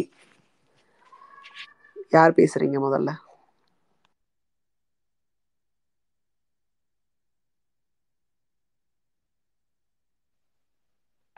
கேக்குதா காளி? கேக்குதுண்ணா. ஓகே, நன்றி காளி, செம்மையா வாசிச்சீங்க. அந்த கதையோட ஃபீல் பயங்கரமா இருந்தது. ஸ்லாங், அந்த ஸ்லாங்ல படிக்கிறது ரொம்ப கஷ்டம். நீங்க அந்த பாமாவோட கருக்கு படிச்சப்பவே ரொம்ப அழகா படிச்சிருந்தீங்க. அது மாதிரி இதுவும் பயங்கரமா இருந்தது. நன்றி காளி, ஃபர்ஸ்ட் இந்த ரீடிங்காகவே. சரி, அப்ப நான் ஜஸ்ட் பேசுறேன். நெட்வொர்க் இருக்கும் போதே பேசுறேன், மழை வந்துருச்சு. ஃபர்ஸ்ட் இந்த கதை ஆரம்பிக்கும் போது நான் கூட ஏதோ ஒரு கொஞ்சம் காமெடியா அப்படி போகும். ஏன்னா திருட்டு போன பொண்ணு அப்படின்னு படிக்கும்போது நம்ம நார்மலா யோசிப்போம் வேற ஏதாவது கதையா இருக்கும் அப்படின்ட்டு. ஆனா இந்த கதை நம்ம யோசிச்சிருக்கவே மாட்டோம், இப்படி ஒரு பின் கதை இருக்கும் அப்படின்றதெல்லாம். அதுல இவர் கதையில வெறும் கதையை மட்டும் சொல்லி போகாம அந்த சமூகத்தோட அமைப்பு எப்படி இருந்தது, அந்த ஊரோட கட்டுகள் இல்லைன்னா அந்த அமைப்பு முறை எப்படி எல்லாம் இருந்தது அப்படின்றதெல்லாம் ரொம்ப அழகா நுணுக்கமா அதை பத்தி இவரோட எல்லா கதையிலுமே பேசியிருப்பாரு. அதே மாதிரிதான் இந்த கதையும். ஒரு கதையில அந்த கதாபாத்திரத்தை சுத்தி இருக்கிற நபர்களை மட்டும் சொல்லாம அந்த இடத்துல என்ன மாதிரியான பழக்க வழக்கங்கள்லாம் இருந்தது அப்படின்றத சொல்லியிருக்காரு. இந்த பழக்க வழக்கம் வந்து இது 2013 எழுதின கதை அப்படின்னு சொல்லிட்டு கடைசி நம்ம படிக்கும்போது வந்திருக்கோம். 2013 மட்டும் இல்ல, இப்ப 2022 கிட்டத்தட்ட இந்த கதை எழுதி ஒரு 10 வருஷம் ஆக போகுது. அந்த டைம்ல கூட இது இப்படியேதான் இருக்கு அப்படின்றதான் நம்மளால யோசிச்சு கூட பார்க்க முடியாது, இப்படி இருக்கு அப்படின்றது. அதுலயும் ரொம்ப முக்கியமா வந்துட்டு நான் ரீசெண்டா பார்த்த ஒரு விஷயத்த ஷேர் பண்ணணும்னு நினைக்கிறேன். ஏன்னா இந்த சாதி முறை பத்தி எல்லாம் இவங்க சொல்லியிருக்காங்க. அதுல ஒரு சின்ன ஒரு இன்ஃபர்மேஷன் என்ன, இதுல வந்து ஒரு 9 அந்த வகையை சொல்லியிருந்தாங்கல்ல, அதுல எல்லாருமே ஈக்குவலா இருக்காங்களான்னு கேட்டா இல்ல, அதுலயும் வந்து படிநிலைகள் இருந்துட்டே இருந்தது. அத ரீசெண்டா நான் எங்க பாத்திருந்தேன்னா, ஒருத்தவங்க வந்து சாப்பிட்ற ஒரு இடத்துல அந்த வீட்டுல இந்த மாதிரி இப்ப குறி சொல்ல வந்தவங்க வந்து சாப்பிடுறாங்க. சாப்பிட்டதுக்கு அப்புறமா அந்த அவங்க சாப்பிட்டுட்டு போன பிளேட்ல அந்த தீ கங்கு இருக்கு, கங்குன்னு சொல்லுவாங்கல்ல, அந்த கனல் விறகு எரிஞ்சு அந்த கங்கு, அத அந்த பிளேட்ல கொட்டிட்டு அதுக்கப்புறமா அது ஃபுல்லா தணிஞ்சதுக்கு அப்புறம் அந்த பிளேட்டை எடுத்து கழுவி வச்சாங்க. எனக்கு அதை பார்த்துட்டு ரொம்ப ஒரு மாதிரி ரொம்ப டிஸ்கஸ்டிங்கா இருந்தது. இது என்னது இந்த மாதிரி பண்றாங்க அப்படின்னு சொல்லி நான் விசாரிச்சப்ப அவங்க சொல்றாங்க, இவங்க வந்து மாயமந்திரம் செய்யறவங்க, சோ இவங்க ஏதாவது வச்சுட்டு போயிடுவாங்க, அதனால அதை கழிக்கிறதுக்கு இந்த மாதிரி பண்றோம் அப்படின்னு சொல்றாங்க. இந்த 2022 இதை கேட்கும்போது ரொம்ப ஒரு கேவலமான ஒரு இன்சிடென்ட் அப்படின்னு சொல்லி நான் ரீசெண்டா பார்த்ததுல இந்த சாதிய முறைகளை பத்தி ஜஸ்ட் ஷேர் பண்ண நினைச்சேன். அதே மாதிரி இவங்க ஃபர்ஸ்ட்ல இருந்து அந்த ஒவ்வொரு இடத்துலயும் அவங்க எப்படி இருந்தாங்க, எப்படி நடத்தப்பட்டாங்க, இது எல்லாமே அவங்களே டீட்டெயிலா எக்ஸ்பிளைன் பண்ணிட்டாங்க. அதுல திரும்ப வந்துட்டே இருந்த விஷயம் வந்துட்டு கல்யாணம் ஆகல அப்படின்ற ஒரு விஷயத்த. அது அவங்களுக்கே கடைசி என்ன தோணிருச்சுன்னா, கல்யாணம் என்ன பெரிய கல்யாணம், அதை விட பெரிய அது ஒரு பெரிய மேட்டரே இல்லை அப்படின்ற மாதிரி அவங்களுக்கே ஃபீல் ஆக ஆரம்பிச்சிச்சு. ஆனா அதுக்கு முன்னாடி வர கல்யாணம்ன்றது ஒரு பெரிய விஷயம். அந்த ஒரு சுத்தி இருக்கிறவங்க கொடுக்குற ஒரு ப்ரெஷர் இல்லைன்னா இந்த சமூகத்துல இதுதான் கட்டு அப்படின்னு இருக்கும்போது அந்த கட்டை மீறி ஒரு விஷயம் நடக்குது அப்படின்னாலே வித்தியாசமா பார்க்க ஆரம்பிச்சிருவாங்க. அதுல இவங்க மேல ஒரு துளி கூட தவறு இல்லாத ஒரு விஷயத்துக்காக இவங்க அந்த திருமணம் அப்படின்றது நடக்காம இருக்கிறதும் நம்ம இங்க ரொம்ப முக்கியமா கவனிக்கணுமா அப்படின்னு தோணுது. ஏன்னா நிறைய இடங்கள்ல வந்து ஒரு விக்டிமை வந்து இங்க இப்ப நிறைய நடந்துட்டு இருக்குல்ல, விக்டிமை பிளேம் பண்றது, அதுதான் இந்த கதையில வந்து ரொம்ப முக்கியமான புள்ளியோ அப்படின்னு கூட எனக்கு தோணுச்சு. ஏன்னா அதுல பாதிக்கப்பட்டவங்க அவங்க மேல எந்த தவறும் இல்லாம தெரியாம வேற ஒருத்தவங்களை தூக்கிட்டு போறதுக்கு இவங்களை தூக்கிட்டு போயிட்டாங்க, அதுக்கப்புறம் வீட்டுக்கு இவங்க வந்துட்டாங்க. இது சாதாரணமா கடந்து போற ஒரு விஷயமா இருந்தா கூட, ஆனா அந்த சமூகம் வந்து அதை அப்படி விடல. அதுக்கு கண்ணு, காது, மூக்கு, பூ வச்சு, பொட்டு வச்சு எல்லாம் அப்படியே பயங்கரமா ஒரு கதையை கிரியேட் பண்ணி கடைசி வரை அவங்களோட வாழ்க்கையில எதுவுமே அவங்க ஆசைப்பட்ட மாதிரி நடக்காதத ரொம்ப சூப்பரா பாத்துக்குச்சு, நடந்துடக்கூடாது அப்படின்றத. அதுவும் அவங்க சொல்லும் போதெல்லாம் அத ரொம்ப கண்ணீரோட அதை சொல்லிட்டே இருப்பாங்க. என்னோட கதை வந்து கண்ணு மூக்கு வச்சு பெருசாக்கிட்டாங்க அப்படின்றதெல்லாம் அவங்க சொல்லும் போது அவங்க கண்ணீரோட சொல்லிட்டு இருப்பாங்க. ஏன்னா ஒரு நார்மலான ஒரு வாழ்க்கை வாழணும்னு ஆசைப்படுற ஒருத்தவங்க அவங்க. இப்ப வந்து கல்யாணம்ன்றது பெரிய விஷயமா இல்லையா அப்படின்ற அந்த டாபிக் குள்ள போறதுக்கு முன்னாடி ஃபர்ஸ்ட் ஒருத்தவங்க வந்து இயல்பான ஒரு வாழ்க்கையே வாழ முடியாம அவங்க இயல்பானு சொல்றதை விட அவங்க ஆசைப்பட்ட ஒரு வாழ்க்கையை அதை வாழ முடியாம இருக்கிறதுக்கான முக்கிய காரணம்ன்றது இந்த சமூகம் வந்து அவங்க மேல வச்சிருக்கிற பார்வை, அந்த பார்வையில தான் பெரிய தவறு இருந்துச்சே தவிர அவங்க மேல எந்த தவறும் இல்லை. இதுதான் நம்ம வந்து திரும்ப திரும்ப நிறைய இடங்கள்ல நம்ம பேசியிருப்போம். இந்த கதையில ரொம்ப முக்கியமான விஷயமா இருக்குது அப்படின்னு கூட தோணுது. இப்ப ரீசெண்டா வதந்தி அதோட ஜஸ்ட் கொஞ்சம் கிளிப்பிங்ஸ் எல்லாம் பார்க்கும்போது எனக்கு அப்படின்னு தோணுச்சு. நான் இன்னும் பார்க்கல, அந்த சீரியஸ் ஃபுல்லா நான் பார்க்கல. ஆனா அதுல வந்து ஒவ்வொரு விஷயங்களா அவங்க வந்து அந்த ஒவ்வொரு கிளிப்பிங்ஸ் பார்க்கும்போது எனக்கு தோணுச்சு, ஒரு நபரை பத்தி அவங்கள தாண்டி அவங்கள சுத்தி இருக்கிற அத்தனை பேருக்கும் ஒரு அபிப்பிராயம் இருக்கு, அத்தனை பேருக்கும் ஒரு கருத்து இருக்கு, அத்தனை பேருக்கும் ஒரு பெர்ஸ்பெக்டிவ் இருக்கு. அதை எல்லாத்தையும் வச்சுதான் அந்த நபர் அணுகுறாங்களே தவிர அந்த நபர் யாருன்றதை யாருமே புரிஞ்சுக்கணும்னு முயற்சி பண்ணல. அதை அட்லீஸ்ட் அதை வந்து தெரிஞ்சுக்கலாம் அப்படின்னு கூட யாரும் முயற்சி பண்ணல அப்படின்றதான் எனக்கு தோணுது. இந்த இதுலயும் வந்து அப்படிதான் நடந்துட்டு இருந்தது. அதுவும் இப்போ அந்த பொண்ணு பிறந்தது இதெல்லாம் சொல்லும்போது எனக்கு ஒரு படத்துல இருந்த காமெடி அவங்க வச்சுட்டு போதும் பொண்ணுன்னு பேர் வைக்கிற விஷயம். நம்ம ஊர்ல பேர் வைக்கிறது கூட ரொம்ப எப்படி சொல்றதுன்னா இன்னவங்க இன்ன பேரு தான் வைக்கணும். சொல்லப்போனா மனுஸ்மிருதியில சொல்லியிருக்கிற அதே விஷயம்தான். யாரு எப்படி பேர் வச்சுக்கணும் அப்படின்ற ஒரு விஷயத்த வந்து அந்த மனுஸ்மிருதி அப்படியே சொல்லியிருக்கும். எந்த சாதியில பிறந்தவங்க இல்லைன்னா எந்த வர்ணத்துல பிறந்தவங்க எப்படி பேர் வைக்கணும் அப்படின்ற ஒரு விஷயத்த சொல்லியிருக்கோம். அந்த மாதிரி பாமா அவங்களோட கருக்கு புக்கு படிச்சப்ப அதுல வந்து பேர்லாம் சொல்லியிருப்பாங்க. மண்ணாங்கெட்டி அப்படின்லாம் கூட பேர் வச்ச கதை கூட நம்ம கேட்டிருப்போம். ஏன்னா இவங்க கணக்குப்படி இந்த இரு பிறப்பாளர்கள்னு சொல்ற அவங்கள தாண்டி வேற யாருக்குமே நல்ல பேர் இருக்கக்கூடாது அப்படின்றதுதான் அந்த கணக்கு. அது அந்தபடி இங்கேயுமே நிறைய பேர் வந்து ரொம்ப குதர்க்கமா கேட்டாலே சீ அப்படின்னு இருக்கிற மாதிரி இல்லைன்னா முகம் சுளிக்கிற மாதிரியான பெயர்களை வந்து வச்சிருக்காங்க. இப்பதான் அந்த இதெல்லாம் மாறி இருக்கு. ஆனா இப்ப மாறி மாறி வந்து இப்ப இருக்கிற காலகட்டத்துல தமிழ் பெயர்கள் வைக்கணும் அப்படின்ற ஒரு விஷயத்த வந்து ஸ்டார்ட் பண்ணிருக்காங்க. அது ரொம்ப நல்ல வரவேற்கத்தக்க விஷயம். ஏன்னா இதுக்கு முன்னாடியில வந்துட்டு நம்ம ஷா ஹா இந்த மாதிரியான எழுத்துக்கள்லாம் சேர்த்து நம்ம பேர் வைக்கும் போது அதோட மீனிங்கே தெரியாம பேர் வச்சுட்டு இருந்தோம். ஏன்னா ரொம்ப ஃபேமஸா இருக்கிற ஒருத்தவங்க யாஷிகா எல்லாருக்கும் தெரிஞ்சதுதான். ஆனா அதோட மீனிங் பார்க்கும்போது தவற எடுத்துக்க வேண்டாம், அதோட மீனிங் வந்து பிச்சைக்காரின்னு வரும். யாசகம் கேட்கறவங்க யாஷிகா. நம்ம குழந்தைக்கு வந்து நம்ம என்ன பேர் வச்சிருக்கோம் அப்படின்னு அது யோசிக்கணும்ல. அந்த மாதிரி அர்த்தமே தெரியாம ஒரு பேர் வைக்கிறதுக்கு தமிழ்ல ரொம்ப அழகான பேர்கள்ல நிறைய இருக்கு. இப்ப ரீசெண்டா அந்த மாதிரி பேர்லாம் வைக்க ஆரம்பிச்சிருக்கோம். அந்த மாதிரியே கண்டினியூ பண்ணா இன்னும் சூப்பரா இருக்கும் அப்படின்னு கூட தோணுச்சு இது படிச்சப்ப, இந்த பெயர்கள் பத்தி படிச்சப்ப. அதுக்கப்புறமா இவங்க ஒவ்வொரு இன்சிடென்ட்ஸா சொல்லிட்டு வந்தப்ப அண்ணன், அதுக்கப்புறம் அந்த அண்ணனை சுத்தி நடந்த விஷயங்கள், அவங்க அம்மா பத்தி சொல்லிட்டு இருந்தப்ப அவங்க அம்மா இவங்க திட்டிக்கிட்டே இருந்தாங்க. எனக்கு இந்த கதை படிக்கும் போதும் சரி, இமையம் அவங்களோட செல்லாத பணம் படிக்கும் போதும் சரி, செல்லாத பணத்துல வந்து ஒரு கேரக்டர் வருவாங்க.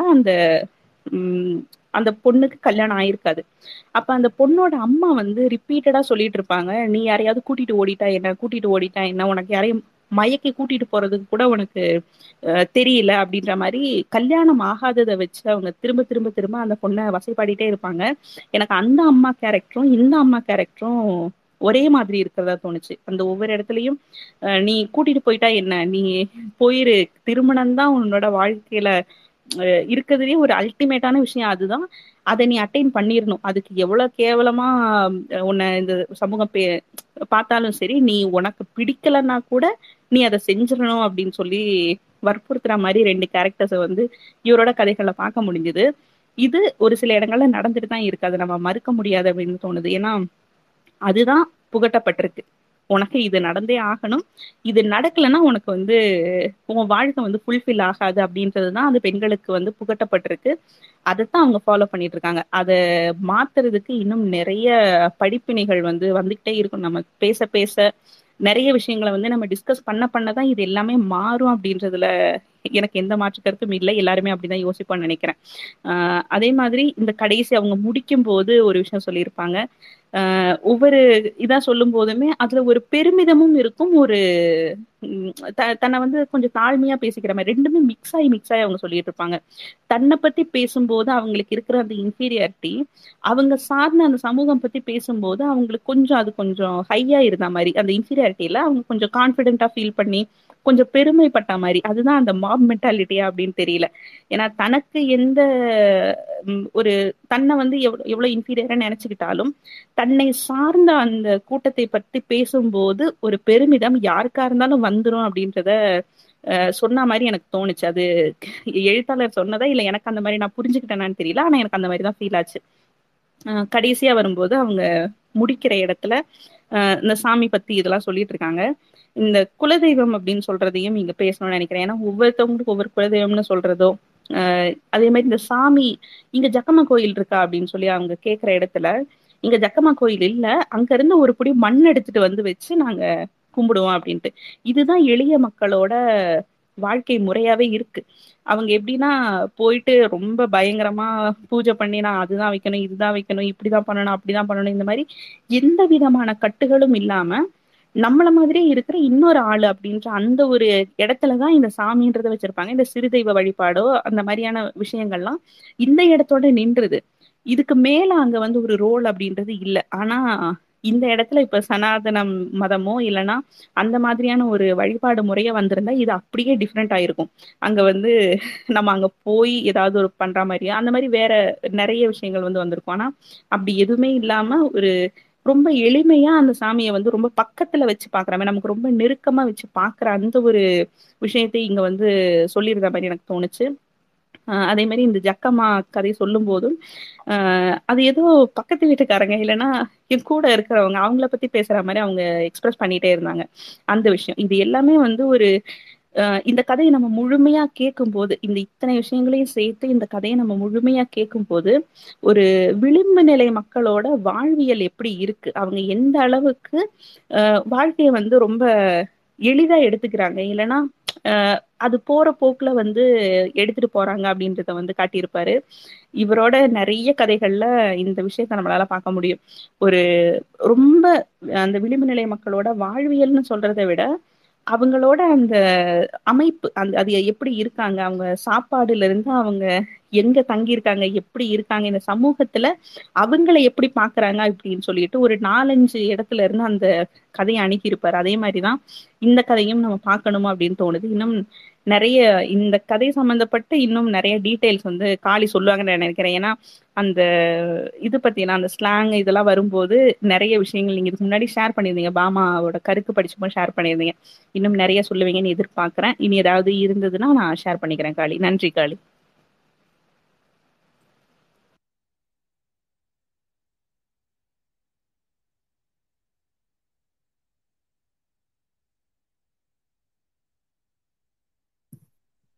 என்னாச்சு? காளி போயிட்டாங்க இல்லையா?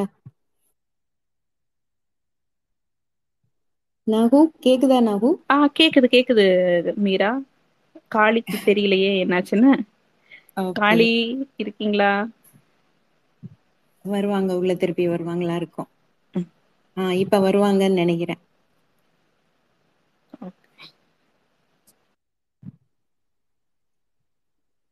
ரொம்ப நல்லா இருந்தது நாகு, நீங்க பேசுனது. நிறைய பாயிண்ட்ஸ் கலெக்ட் பண்ணிருக்கீங்க, பரவாயில்ல, நல்லா பேசிருக்கீங்க. மிச்சம் மீதி இல்லாமலே பேசிட்டீங்களே, என்ன பேசுறது இப்போ நான்? ஆனா எனக்கு ஏதோ நிறைய லாக் ஆன மாதிரியே ஃபீல் ஆகுது மீரா, ஏதோ எங்கேயோ விட்டு விட்டு பேசின மாதிரி இருந்தது. நடுவில் நிறைய பாயிண்ட்ஸ் இருக்கு. இல்ல இல்ல, நிறைய விஷயம் நல்லா சொல்லியிருக்கீங்க. காளி வந்துட்டீங்க போல் இருக்கு. காளி இருக்கீங்களா? கேக்குதா? Okay, right. காளி பேசுறது கேட்கலையான்னு கேக்குறாங்க. கேட்கல காளி, கேட்கல, நீங்க பேசுறது கேட்கல.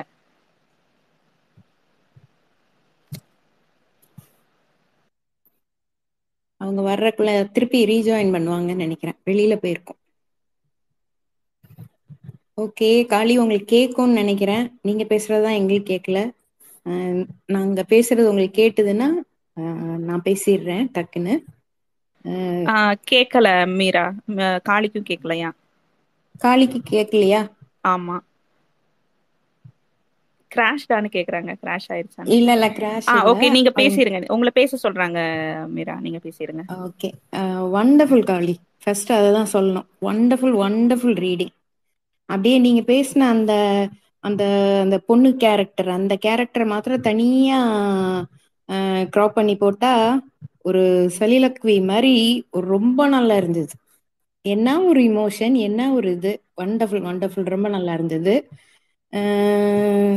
இந்த இமயம் வந்து இப்போ இந்த ரைட்டர் வந்து சமீபத்துல ஒரு இது வாங்கினார்ல, ஒரு நேஷனல் அவார்டு ஏதோ வாங்கினாருன்னு நினைக்கிறேன். அது என்னன்னா கர்நாடகால வந்து ஒரு கவிஞர் இருந்தாரு, அவரோட பேர்ல வந்து கொடுக்கப்படுற ஒரு அவார்டு. இப்ப ரீசெண்டா வந்து அது தமிழ்ல வாங்கின முதல் எழுத்தாளர் இவர் தான், குவம்பு தேசிய விருது அப்படின்னு சொல்லிட்டு. குவம்பு, அந்த கவிஞரோட பேரு குவம்பு, அவரோட பேர்ல வந்து ஒரு விருது கொடுக்குறாங்க. அது இவர் தான் வாங்கியிருக்காரு. தமிழ்ல முதல் முறையா இவர் தான் வாங்கியிருக்காரு. அது ரொம்ப சந்தோஷமான ஒரு விஷயமா இருந்தது. ரைட், ஆமா. அதே மாதிரி ஸ்டார்டிங்ல நீங்க சொன்ன அதே தான், அந்த பேர் வைக்கிறது அது வந்து கொஞ்சம் ரொம்ப காமெடியா தான் இருந்தது. நினைக்கிற பேர்லாம் வச்சிருவாங்க போல் இருக்கு, ஒரு பெரிய ஒரு இமேஜினேஷன்லாம் இல்லாம என்ன தோணுதோ அந்த பேர்லாம் வச்சிருவாங்க போல் இருக்கு. அதுல ஒரு ரீசன் என்னன்னா, நிறைய பிள்ளைங்க பெத்துக்கிறாங்க இல்லையா அந்த நேரத்துல, அதனால அவங்க ஒரு என்ன தோணுச்சோ அதெல்லாம் வச்சுட்டாங்க போல் இருக்கு. ஆனா இவங்க வீட்டுல இந்த கதையில வர்ற வீட்டுல வந்து ரொம்ப ரசனையோட பூ பூ பூ பூ பூன்னு எல்லாம், ஆம்பளை பிள்ளைக்கு கூட ஒரு பூ பூ பூனே பூல பேரை வச்சுட்டு, கடைசியில இந்த இவங்களுக்கு பேரை ஏழாம் பொண்ணு ஐயோன்னு ரொம்ப சலிச்சு போய் வச்சுட்டாங்க. ஸோ அதான் இருந்தது.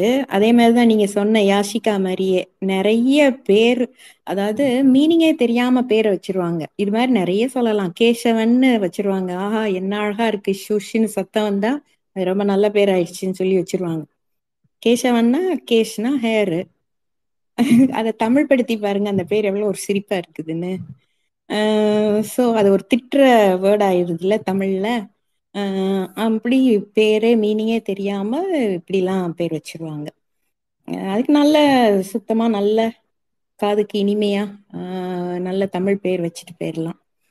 தமிழ் பேரோ அவங்க அவங்களுக்கு புரியுற மொழியில அவங்கவுங்க பேரை வச்சுக்கிறது ரொம்ப நல்லது. புரியாம காதுக்கு நல்லா ஒலிக்கணும்ன்ற ஒரே இதுக்காக இதெல்லாம் தான் பெருமைன்னு வச்சிடுறதுக்கு அந்த மாதிரி வைக்கிறது நல்லது. அது மாதிரி இந்த கதை முழுக்க பார்த்தா ஒண்ணுதான் திரும்பியும் தோணிட்டே இருந்தது. பொண்ணுன்னா என்ன, பொண்ணுகள்னா என்ன, கல்யாணம் பண்ணிக்கணும், பிள்ளை பெத்துக்கணும், திரும்ப அந்த பிள்ளைங்களுக்காகவும் கட்டின புருஷனுக்காகவும் உழைக்கணும், அந்த அப்படியே அந்த சைக்கிள் ஆஃப் லைஃப் போய்கிட்டே இருக்கணும். கடைசியில இதுக்காகவே இருந்து அவங்களுக்குன்னு எந்த ஆசை எந்த ஒரு இதுவும் இருக்காம தன் சுயத்தை துளைத்த ஒரு பெண்ணா அவங்க வாழ்ந்துட்டே போயிடணும். இப்படிலாம் இல்லாம இருந்தா அவளுடைய லைஃப் வந்து வேஸ்ட் அப்படின்னு சொல்லிடுவாங்க. இப்படி வாழ்ந்தாதான் நல்ல குடும்ப பெண்ணா அப்படின்ற பேரும் வேற கொடுப்பாங்க, நல்ல குடும்ப பெண் அப்படின்னு.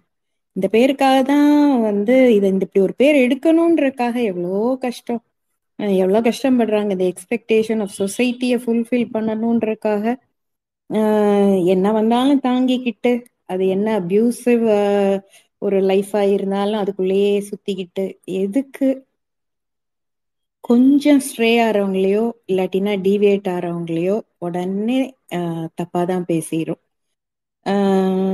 அதுக்கு பயந்துட்டே கூட சிலர் இந்த அபியூஸ் எல்லாம் தாங்கிட்டு அந்த அந்த நரகத்துக்குள்ளேயே கிடக்கிறதும் நம்ம பாக்குறோம். ஏதோ ஒண்ணு சாதிக்கணும் அப்படின்னு நினைக்கிற பெண்கள் வந்து இந்த மாதிரியான சமூக சுட்டல்கள் அதெல்லாம் கண்டுக்காம தள்ளிட்டு போற ஒரு மனசு இருக்கணும். ஏன்னா மல்டி டாஸ்கிங் அப்படின்றது ப்ரொடக்டிவா இருக்காதுன்னு சொல்றாங்க, but most of the women வந்து அதை வந்து செய்ய முடியும். குடும்பத்துல பிள்ளைகளை கவனிச்சுட்டு வீட்டையும் பொறுப்பா பார்த்துட்டு வெளியிலயும் வந்து வேலை செய்ய முடியாதுன்னு யார் சொல்றா? நிச்சயமா வந்து பெண்களால வந்து அது அவங்களால முடியக்கூடிய ஒரு செயல் தான், அவங்களால சாதிக்க முடியும் அப்படின்றது நிச்சயமா நிறைய ப்ரூவ் பண்ணியிருக்கிறாங்க. என்ன இந்த மாதிரியான ரிச்சுவலிஸ்டிக் ரூல்ஸ்ல எல்லாம் மாட்டிக்காம நல்லாவே அழகாவே செய்யலாம். இந்த கதையில வர்ற அந்த பொண்ணு அது என்ன திருட்டு போன பொண்ணு. அந்த பொண்ணு வந்து ரொம்ப ஒன்றும் அதுக்கு அவளுக்கு வந்து வெளி உலகம்லாம் ரொம்ப ஒன்றும் தெரியல. ஏதோ அப்படியே அந்த சிக்கல்களுக்குள்ள புதைந்த வெளியில உலகம் என்ன நடக்குதுன்னு தெரியாத, நடக்க வேண்டியது நடக்கலைன்னு வேதனையில இருக்கிற அப்படின்னு வேணா வச்சுக்கலாம். அப்படின்ற ஒரு பொண்ணா இருக்கிறாங்க. அதுவும் நடக்க வேண்டியது நடக்கலன்றதும் தன்னோட தப்புன்னு வேற அவளை நம்ப வைக்கப்பட்டிருக்கிறா அந்த பொண்ணு. அதை தாண்டி அவன் ரொம்ப ஒரு ஸ்மார்ட்டான பொண்ணாதான், ஒரு லேடியா தான் எனக்கு தெரியுறாங்க. ஏன்னா அந்த 1 ரூபாய்க்கு அரிசி 15 ரூபாய்க்கு தண்ணி அப்படின்றத அவங்க நக்கலா சொல்றதாகட்டும், அது மாதிரி ஒரு நல்ல ஒரு ஸ்ட்ராங் வில்டான ஒரு பர்சனா தெரியுறாங்க. நடுவில் அவங்களுக்கு இவ்வளோ ஒரு இதுலேயும் ஒரு சட்லா ஒரு நகைச்சுவை இருக்கு அவங்கள்ட்ட. அதே மாதிரி அதே இதுல சில 18+ விஷயங்கள் எல்லாம் போற போக்கில் அப்படி பழமொழி வாயிலாகவும் இல்லாட்டி ஏதோ ஒரு சொலவடைன்னு சொல்ற மாதிரி ஏதோ ஒன்றுல சொல்லிட்டே போறாங்க நிறைய விஷயங்களை. அது கிராமத்துல அப்படி பேசுவாங்களா இருக்கும். அந்த மாதிரி அதெல்லாம் அவங்க சொல்றதெல்லாம் இதா இருந்தது. அதே மாதிரி அந்த சேதுபதி பின்னாடி நான் மாத்திரம் அந்த இப்போ அந்த காலத்துல இருந்திருந்தேன்னா இன்னும் சம்திங் சொல்றான்ல, நான் உங்களை கல்யாணம் பண்ணியிருப்பேன் அப்படின்றது என்னன்னா அந்த காலம் மாறுறதையும் ஆண்களின் மனம் பொதுவா மாறுறதையும் கூட அது காமிச்சுதான் இருக்கு. மொத்தத்துல இந்த லேடி என்ன ஆயிடுறாங்க, ஃபைனலி ஒரு அசிடிக்கா கொஞ்சம் அவங்க மாறிடுறாங்க. அப்படி மாறாம இருந்தாதான் ஆச்சரியம். ஏன்னா அவ்வளவுதான் தெரியும் அவங்களுக்கு, தனக்கு எதுவுமே நடக்கல அப்படின்றது ஒண்ணுதான் அவங்களுக்கு தெரியுது. ஸோ நேச்சுரலி அந்த மாதிரி ஆறுறது ஒரு சாதாரண விஷயமாதான் போயிருது. அந்த அவங்க அந்த தனியா அந்த ஏஜ் அட்டன் பண்ணப்போ ஒரு ஏதோ ஒரு இடத்துக்குள்ள தனியா கொண்டு வைக்கிறாங்கல்ல, அப்போ என்ன பண்ணுவீங்க பொழுதுபோக அப்படின்னா, நான் நானே விளையாடுவேன், அது விளையாடுவேன், இது விளையாடுவேன், யாரோட அப்படின்னா நானே தான் தனியா தான் விளையாண்டுக்குவேன் அப்படின்னாங்கல்ல. அது மாதிரியே அவங்க லைஃபும் தனியாவே போயிடுது, தனியாவே தான் இன்னைக்கு வரைக்கும் இருந்திருக்கிறாங்க. ஸோ இந்த மாதிரி இன்னும் ஒரு முக்கியமா என்னன்னா அந்த கிராம வாழ்க்கையை ரொம்ப ஐடலைஸ் பண்ணுவாங்க. அப்படியாக்கும் இப்படியாக்கும் அப்படின்வாங்க. ஐயோ இந்த மாதிரியான ஒரு ரிஜிட் ரூல்ஸ் இருக்கிற ஒரு டாக்ஸிக் என்வாயர்மெண்டான வெகுளித்தனம், இன்னசென்ஸ் அப்படின்லாம் நம்ம இதை சொல்லவே முடியாது அங்க இருக்கிற மக்கள்கிட்ட.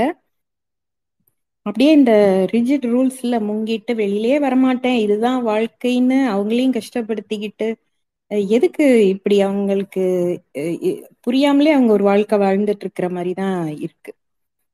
ஸோ ஃபைனலி இந்த தலைப்பு திருட்டு போன பொண்ணு அப்படிங்கிறது கூட அவர் வச்சிருக்கிறது திருட்டு போன அப்படின்றது இந்த சமுதாயத்தோட எதிரொலியா ஒரு ரெட்டரிக்கா தெரிஞ்சிச்சு எனக்கு. அதுக்கு பதில் திருடப்பட்ட பொண்ணு அப்படின்னு பேர் வச்சிருக்கலாம்.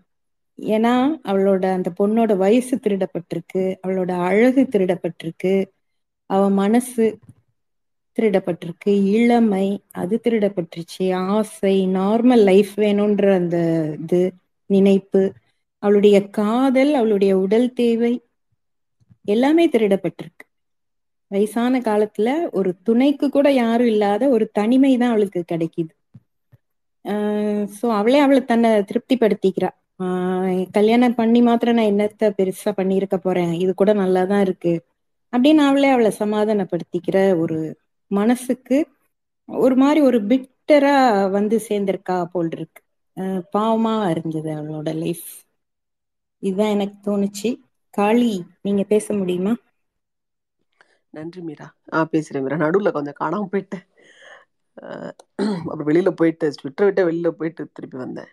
நல்லது, ஓகே, திருப்பி உள்ள விட்ட வரைக்கும் சந்தோஷம். நம்ம நாகுடைய கடைசி கொஞ்சம் லேட்டர் பார்ட்டு, செகண்ட் பார்ட்டு தான் கேட்க முடியலன்ற வருத்தம் தான். மற்றபடி கதை ரொம்ப நிறைய கோணங்கள் கொண்டதாக இருந்தது. ஊரில் இந்த மாதிரி திருட்டு போன பொண்ணுங்க கதை நிறைய கேட்டிருக்கிறேன் நான். எங்கள் வில்லேஜில் நிறைய கதை. மேபி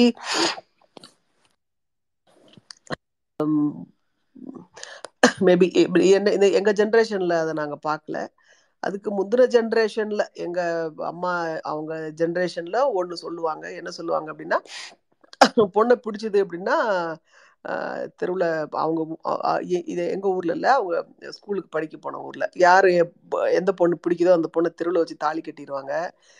அதுக்கப்புறம் பஞ்சாயத்து வைப்பாங்க. சரி, என்னானாலும் சரி அவனை அபராதம் கிட்ட சொல்லிட்டு தாலி கட்டினவங்க கூட பொண்ணை அனுப்பிச்சிருவாங்கன்னு சொல்லிட்டு, அதனால எங்க ஊர்ல இருந்து பக்கத்து ஊருக்கு படிக்க போகும்போது ஒரு 10 பொண்ணுங்க போனாங்க அப்படின்னு சொன்னா, அந்த 10 பொண்ணுங்களும் கும்பலா ஒருத்தர் ஒட்டி ஒரு கும்பலா அப்படியே நகர்ந்து போற, முன்னாடி இருக்கிறவங்க பின்னாடி இருக்கிறவங்க முன்னாடி ஓடி வந்து, அதுக்கு பின்னாடி வர்றவங்க முன்னாடி ஓடி வந்து, அதுக்கு பின்னாடி வர்றவங்க முன்னாடி ஓடி வந்து, இந்த மாதிரி ஒரு இது நான் ஏற்கனவே சொல்லியிருக்கிறேன். நான் இப்படி முன்னாடி பின்னாடி போறவங்க, ஏன்னா சோளக்காட்டுக்குள்ளெல்லாம் நடந்து போய் தான் அந்த ஊருக்கு போகணும் ஸ்கூலுக்கு.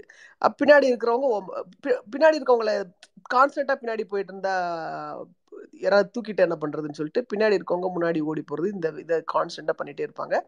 ஊருக்குள்ள நடக்கும்போது யாருக்காவது இது வந்தது, அதாவது ஒரு பொண்ணை பிடிச்சிருந்ததுன்னு சொன்னா அதை தெருவில் தாலி கட்டிடுறது அப்படின்றது, அந்த அந்த இது அந்த அவங்களோடைய அவங்கள வாழ சொல்லி கம்பல் பண்ணி அப்படி வாழ்ந்ததும் நடந்திருக்கு. கடைசியா எங்க அம்மாவுடைய ஜென்ரேஷன்ல ஒரு பொண்ணு வந்து, அதாவது இவங்க படிச்சு முடிச்சு ஒரு இவங்கெல்லாம் அந்த ஸ்கூலை விட்டு வெளியில வந்ததுக்கு அப்புறம் ஒரு பொண்ணு வந்து தாலி கட்டின உடனே அந்த பஞ்சாயத்துல என்னன்னா பண்ணிக்க வேணா, நானும் வேணா அபராதம் கட்டுறேன்னு சொல்லிட்டு தாலியை கழட்டி மூஞ்சியில வீசிட்டு வந்ததுக்கு அப்புறம் அந்த தாலி கட்டுற தெருவில் வச்சு தாலி கட்டுற பழக்கம் நின்றுச்சு அப்படின்னு எங்க அம்மா சொல்லியிருக்காங்க. அதுக்கும் முன்னாடி ஜென்ரேஷன் இருக்கு பார்த்தீங்களா, எங்கள் பாட்டி ஜென்ரேஷன் இருக்கு பார்த்தீங்களா, அதில் வந்து பொண்ணு தூக்கிட்டு போகிறது ரொம்ப சாதாரணம். பக்கத்து ஊர் ஜமீன்தார் ஊர் ஜமீன்தார் பொண்ணை ஜமீன்தார் வராரு அப்படின்னு சொன்னால் இவங்க எல்லாருமே பொண்ணுங்க எல்லாமே உள்ளே போயிடுவாங்க. அவர் அதுமாரி எங்கேயாவது வச்சு, அப்படி உள்ளே போக முடியாத சூழ்நிலையிலையோ தோட்டத்தில் வச்சோ எங்கேயாவது வச்சு அந்த பொண்ணை பார்த்துட்டாங்க அப்படின்னு சொன்னால், ஜமீன்தார் பார்த்துட்டாரு அவருக்கு பிடிச்சிருச்சுன்னு சொன்னால் அந்த பொண்ணை அவர் தூக்கிட்டு போயிடுவார். இது வந்து ஜமீன்தாரே பண்ணுற ஒரு விஷயம். அது இல்லாமல் இந்த திருட்டு போகிற பொண்ணு இருக்குது பார்த்தீங்களா, இதுவும் நடந்திருக்கும். அந்த மாதிரி 2 பொண்ணா ஒரு தடவை தூக்கிட்டு போய் அந்த 2 பொண்ணுங்களும் மாறி மாறி தாவணி ஒரு ரூம்ல போட்டு அடைச்சி வச்சுரு, மாறி மாறி தாவணி வச்சு மாறி மாறி கழுத்து நெரிச்சு சூசைட் பண்ணிக்கிட்ட கதையெல்லாம் கூட கேள்விப்பட்டிருக்கேன். இந்த இந்த இந்த வருஷத்துக்கும் ஒரு பொண்ணாவது கண்டிப்பா தூக்கிட்டு போவாங்க அப்படின்னு சொல்றாங்க பாத்தீங்களா. ஆக்சுவலா இதை பொறுத்த மட்டும் சாதிக்குள்ள தூக்கிட்டு போறத சொல்றாங்க. சாதிக்குள்ள தூக்கிட்டு போறது அது இன்னொரு விஷயம். இவங்க சொல்ற மாதிரி தாய் மாமா மாமா முறை இல்லையா, முறைக்கு கல்யாணம் பண்ணி கொடுக்கல, அவன் வேற யாருக்கும் கல்யாணம் பண்ணி கொடுக்க போறாங்க அப்படின்னு சொன்னா அவங்களுக்கு அந்த தூக்கிட்டு போற விஷயம் இது சாதிக்குள்ள நடக்கிற ஒரு விஷயம். இந்த சாதிக்குள்ள இது நான் சொன்னது எல்லாமே ஐ மீன் இந்த ஊர்ல வச்சு தாலி கட்டுறதெல்லாம் சாதிக்குள்ளதான், ஒரு சாதிக்குள்ள, ஆனா சொந்தக்காரன் கிடையாது. இந்த எங்க அதுக்கு முன்னாடி தூக்கிட்டு போறது வந்து அது வேற சாதி. அது அந்த பொண்ணுக்கு சாவு மட்டும்தான், அந்த பொண்ணு செத்து போயிடணும், மனத்தை காப்பாத்தா அந்த பொண்ணாவே செத்து போயிடணும். இதுதான் அந்த தூக்கிட்டு போற பொண்ணுகிட்ட வந்து இந்த சமுதாயம் எதிர்பார்க்கிற ஒரு விஷயம். அந்த ஒரு விஷயத்துக்காக தான் ஊர்ல இருக்கிற அத்தனை சாமி, மாரியம்மா, காளியம்மா அத்தனையும் புனிதப்படுத்தப்படுறது அந்த எதிர்பார்ப்பின் அடிப்படையில தான்றதை நம்ம பேசியிருக்கோம். அடுத்து இந்த ஊருக்குள்ள சாதிக்குள்ள இந்த சொந்தக்காரங்குள்ள தூக்குறது இருக்கு பாத்தீங்களா, அந்த பழக்கம் எப்படி நின்னது அப்படின்னு சொன்னா,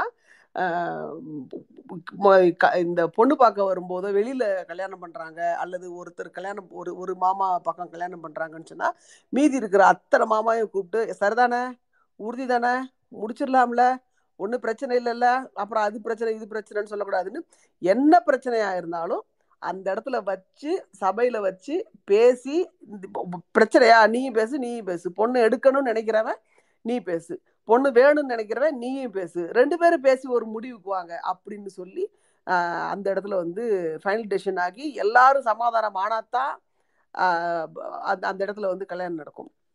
இல்லை ஏதாவது ஒரு தரப்பு ஒத்துக்கல, ஆனால் பொண்ணு தரப்பும் மாப்பிள்ளை தரப்பும் ஒத்துக்கிறாங்க அப்படின்னு சொன்னால் பயங்கர கெடுபிடியோட ரொம்ப இதோட கோயிலுக்கு போய் கூட தாலி கட்ட மாட்டாங்க, வீட்டிலேயே தாலி கட்டிடுவாங்க. தாலி கட்டிட்டா அப்புறம் அவ்வளோதான், முடிஞ்சு போச்சு. அந்த தாலி அப்படின்ற ஒரு விஷயத்துல வந்து ஸோ அந்த மாதிரி ஏதாவது ஒரு மாமனோட பங்காளி, அதாவது மாமன் முறை பொண்ணோட முறை வகையறால ஏதாவது ஒரு சைடு ஒத்துக்காட்டி கூட இந்த மாதிரி பயந்துக்கிட்டு கல்யாணம் பண்ணலாம் பண்ணியிருக்காங்க. அடுத்தது வந்து இந்த அந்த பொண்ணு சொல்றாங்க, ஊர்ல எல்லா சினாரியோவையும் ஆசிரியர் இதுல கொண்டு வந்திருந்தது எனக்கு ரொம்ப ஆச்சரியமா இருந்தது. எல்லா சினாரியோவும் யார் யாருக்கெல்லாம் கல்யாணம் ஆயிருக்கு, இவளுக்கு கல்யாணம் ஆகலை அப்படின்றத சொல்றாரு.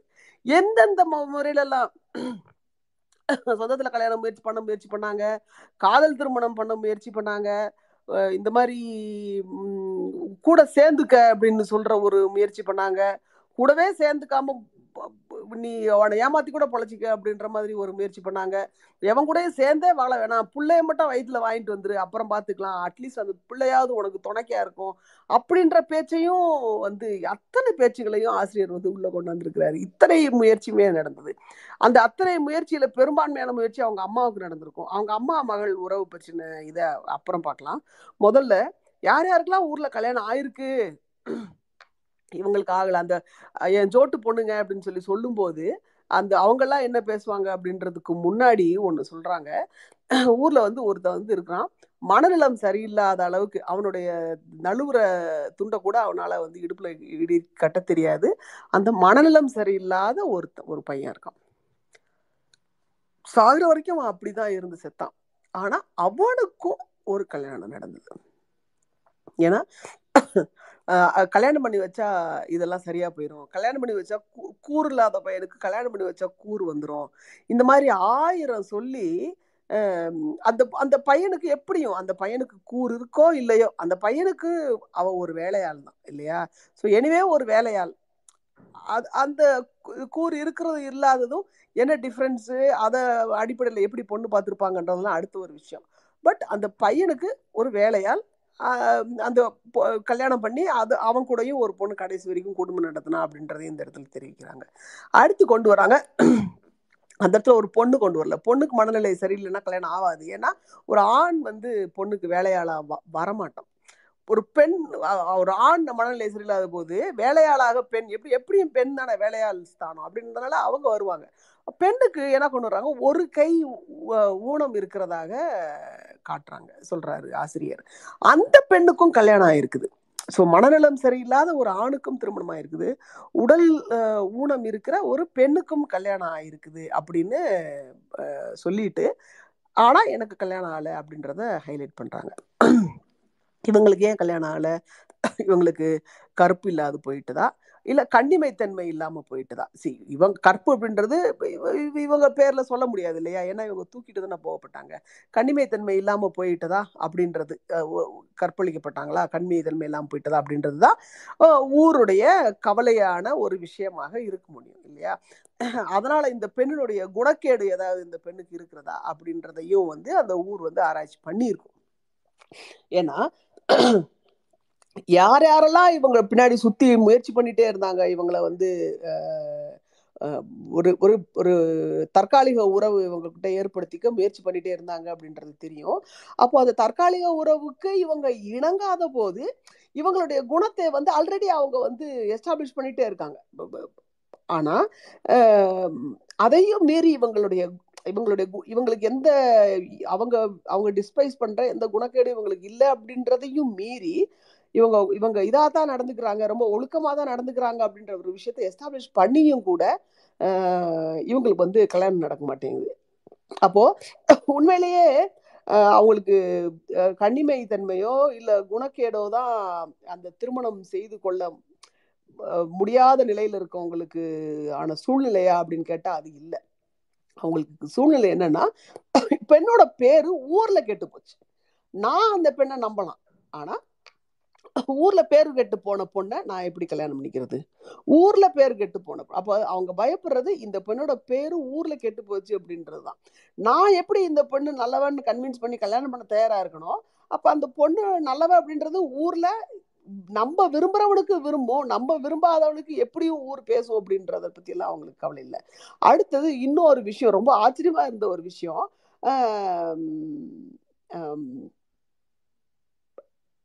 அவளுடைய அக்கா புருஷன் ஆக்சுவலா 2வது தரமா அவங்க 3வது சகோதரிக்கு கணவரை கல்யாணம் பண்றதுக்கு ஏற்பாடு பண்ணிடுவாங்க.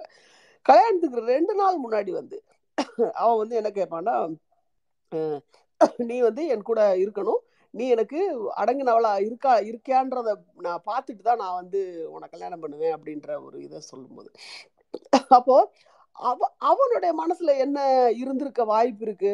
அவனுக்கு ஜஸ்ட் ஒரு 2 நாள் வெயிட் பண்ணா இவளோட உடலுறவு அவனுக்கு கிடைச்சிட போகுது. ஸோ உடலுறவுக்கு அந்த 2 நாள் பொறுக்க முடியாம அப்படி பண்ணியிருப்பானா அப்படின்னா கிடையாது. என்ன காரணம், அவனுக்கு என்ன பிரச்சனையாக இருந்திருக்கும் அப்படின்னா, ஏன் இவளை அவனுங்க திருப்பி அனுப்பிச்சானுங்க? ஒரு கடத்திட்டு கொண்டு போயிட்டு அவ ஊர் சொன்ன மாதிரி அவளோட அவங்க உடலுறவை வைத்து கொண்டிருந்தாலும் கூட இவளை ஏன் திருப்பி அனுப்பிச்சாங்க அப்படின்றது அவனுக்கு ஒரு பெரிய கேள்விக்குறியாக இருந்திருக்க வாய்ப்பு இருக்கு. ஒருவேளை அவங்களும் ஒன்றும் பண்ணலன்னு சொல்றாங்க, ஊர்ல இருக்கிற எவனும் ஒன்றும் பண்ணலன்னு சொல்றாங்க. ஒருவேளை இவ உடலுறவுக்கு தகுதி இல்லாதவளோ, அப்போ ஏன்னோ அதனால நம்ம தலையில கட்ட பாக்குறாங்களோ, நம்ம தலையில 2ஆம் தரமா கட்டிட்டு பிரயோஜனம் இல்லாம போயிருமோ அப்படின்ற ஒரு சந்தேகம் கூட அவருக்கு வந்திருக்கலாம். எனக்கு தெரியல.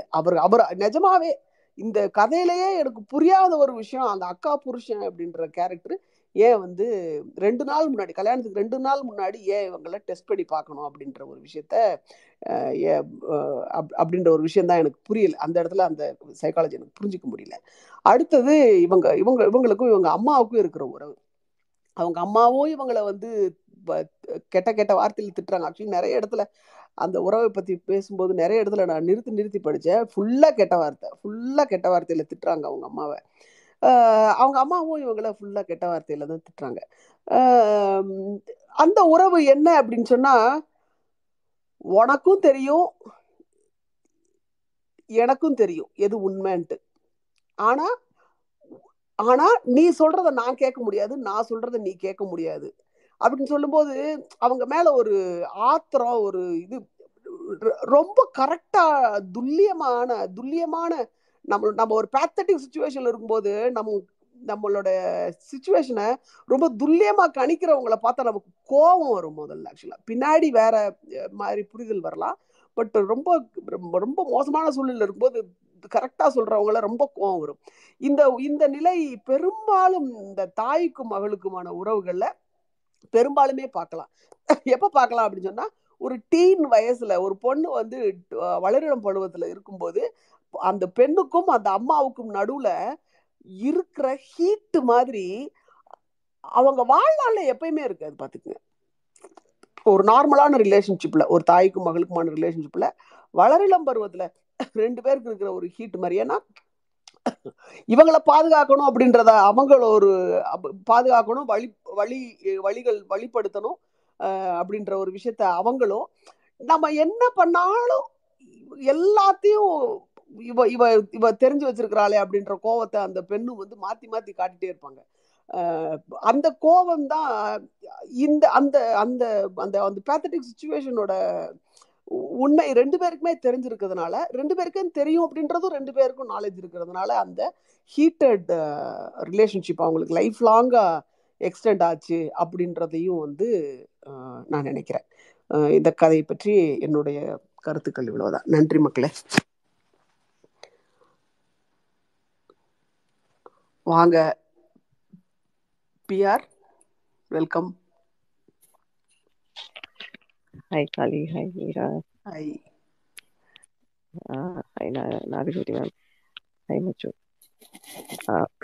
ரொம்ப நாளாச்சு முச்சந்துமன்றம் ரொம்ப ஒரு சர்ப்ரைசிங்காக இருந்தது இந்த ஸ்டோரி கேட்குறதுக்கு. எனக்கு என்ன தோணுச்சுன்னா, ஹவு பிளஸ்ட் வி ஆர் அப்படிங்கிறது தான் எனக்கு தோணுச்சு. அந்த மாதிரி ப்ராப்ளம்ஸ்லாம் இருக்குது, பீப்புள் ஃபேஸ் பண்ணாங்க அப்படின்னு நினைக்கும் போது how comfortable we are in the zone அப்படின்னு தோணுச்சு.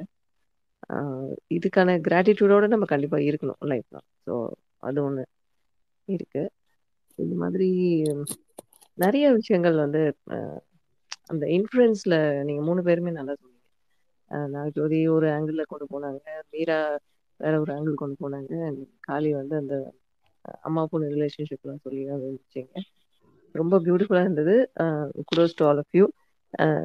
முக்கியமாக நான் ஸ்பீக்கர் வந்திருக்க காரணம் காளியோட ரீடிங் ஸ்கில்ஸ் அது ரொம்ப பிரமிப்பு போட்டுச்சு.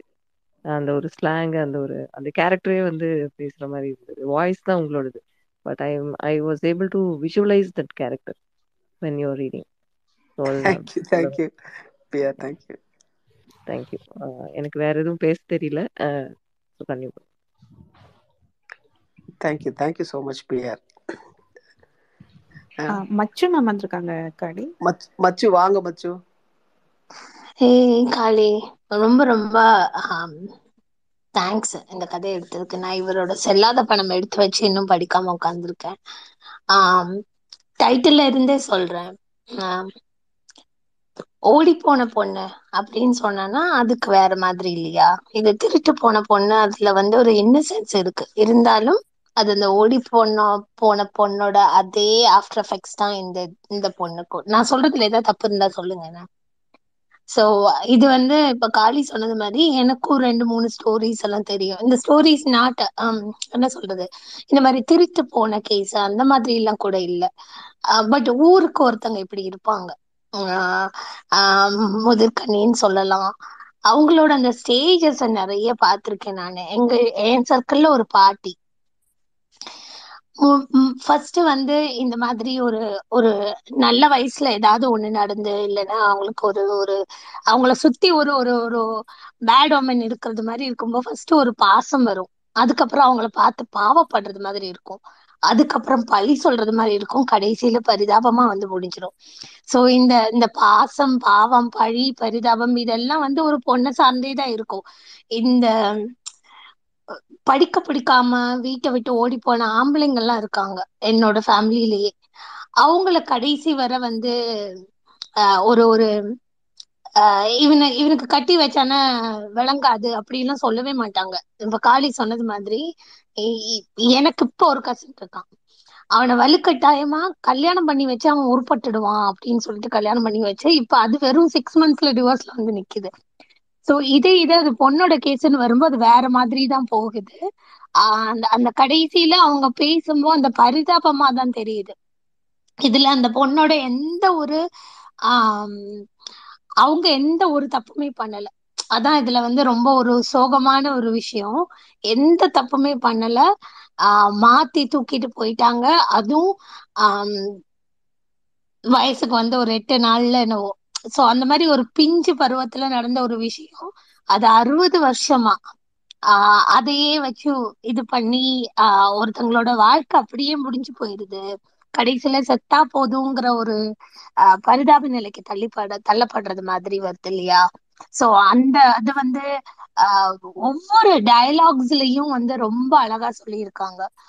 அந்த சின்ன பையன் கிண்டல் பண்ணுவான்ல, இவங்க கூப்பிட வரும்போ ஏ பொண்ணு அப்படின்னு கூப்பிடுறது ஒரு இலக்கார பார்வையாயிடும் அந்த ஒரு நிலைமையில இருக்கிறவங்க. சின்ன பசங்க கூட ஏ பொண்ணு அப்படின்னு கிண்டல் பண்ணி ஒரு வம்புக்கு இழுத்து பேசுறது மாதிரி. அதுல இன்னசென்ஸ் இருக்கோ இல்லையோன்னு தெரியாது, ஆனா வம்புக்கு இழுத்து பேசுறது மாதிரி போயிடும். அதே மாதிரி இன்னொரு பொண்ணு வருவா, அந்த பொண்ணு வந்து பேசும்போது இவங்க பேர் இதுதான்னு சொல்லிடுவா. அவங்ககிட்ட சொல்லும்போ எவனையாவது போய் பிடிச்சி வச்சுக்க, இல்லைன்னா ஓம் பூட்டுக்கு தரக்கோல கிடைக்காது அப்படின்னு சொல்றது வந்து அவளோட எக்ஸ்பீரியன்ஸ் வித் பெயின்ல சொல்றது மாதிரி இருக்கும். இந்த வயசு பொண்ணுகிட்ட சொல்ற அந்த டயலாக் ஆகட்டும். அதே மாதிரி திருப்பி இந்த டைட்டிலுக்கே வர்றேன், திருட்டு பொண்ணு அப்படிங்கறது அந்த பேரு ஒருத்தங்களோட பேர் வந்து எந்த அளவுக்கு முக்கியங்கிறது வந்து த்ரூ அவுட் இந்த ஸ்டோரியில இருக்கு. அது நமக்கு அமைஞ்சதோ இல்லது பட்டப்பெயரா வந்ததோ, அது ஒன்ஸ் அது ஸ்டக் ஆயிடுச்சுன்னா த்ரூ அவுட் உங்க லைஃப்ல வந்து அது அப்படிதானே. அதை வந்து நல்ல விதமாகவும் கொண்டு போகலாம், கெட்ட விதமாகவும் கொண்டு போகலாம். ஸோ அதையும் ரொம்ப அழகா சொல்லியிருந்தாங்க. அண்ட் காளி டயலாக்ஸ் வந்து அப்படியே ஒவ்வொரு டயலாக்ஸ் கொண்டு வந்து ஒவ்வொரு டயலாக்லையும் ஸோ படிக்கிறதுக்கு அது ரொம்ப நல்லா இருந்தது. ஸோ மெயினா சொல்ல வந்தது இதுதான், எல்லாருக்கும் கண்டிப்பா இந்த மாதிரி ஒரு கேரக்டர் லைஃப்ல பாஸ் ஆகி போயிருக்கும், எனக்கும் இருக்கு. அந்த பாசத்துல ஆரம்பிச்சு பரிதாபத்துல முடியறது வந்து கஷ்டமா இருக்கு பாக்குறது.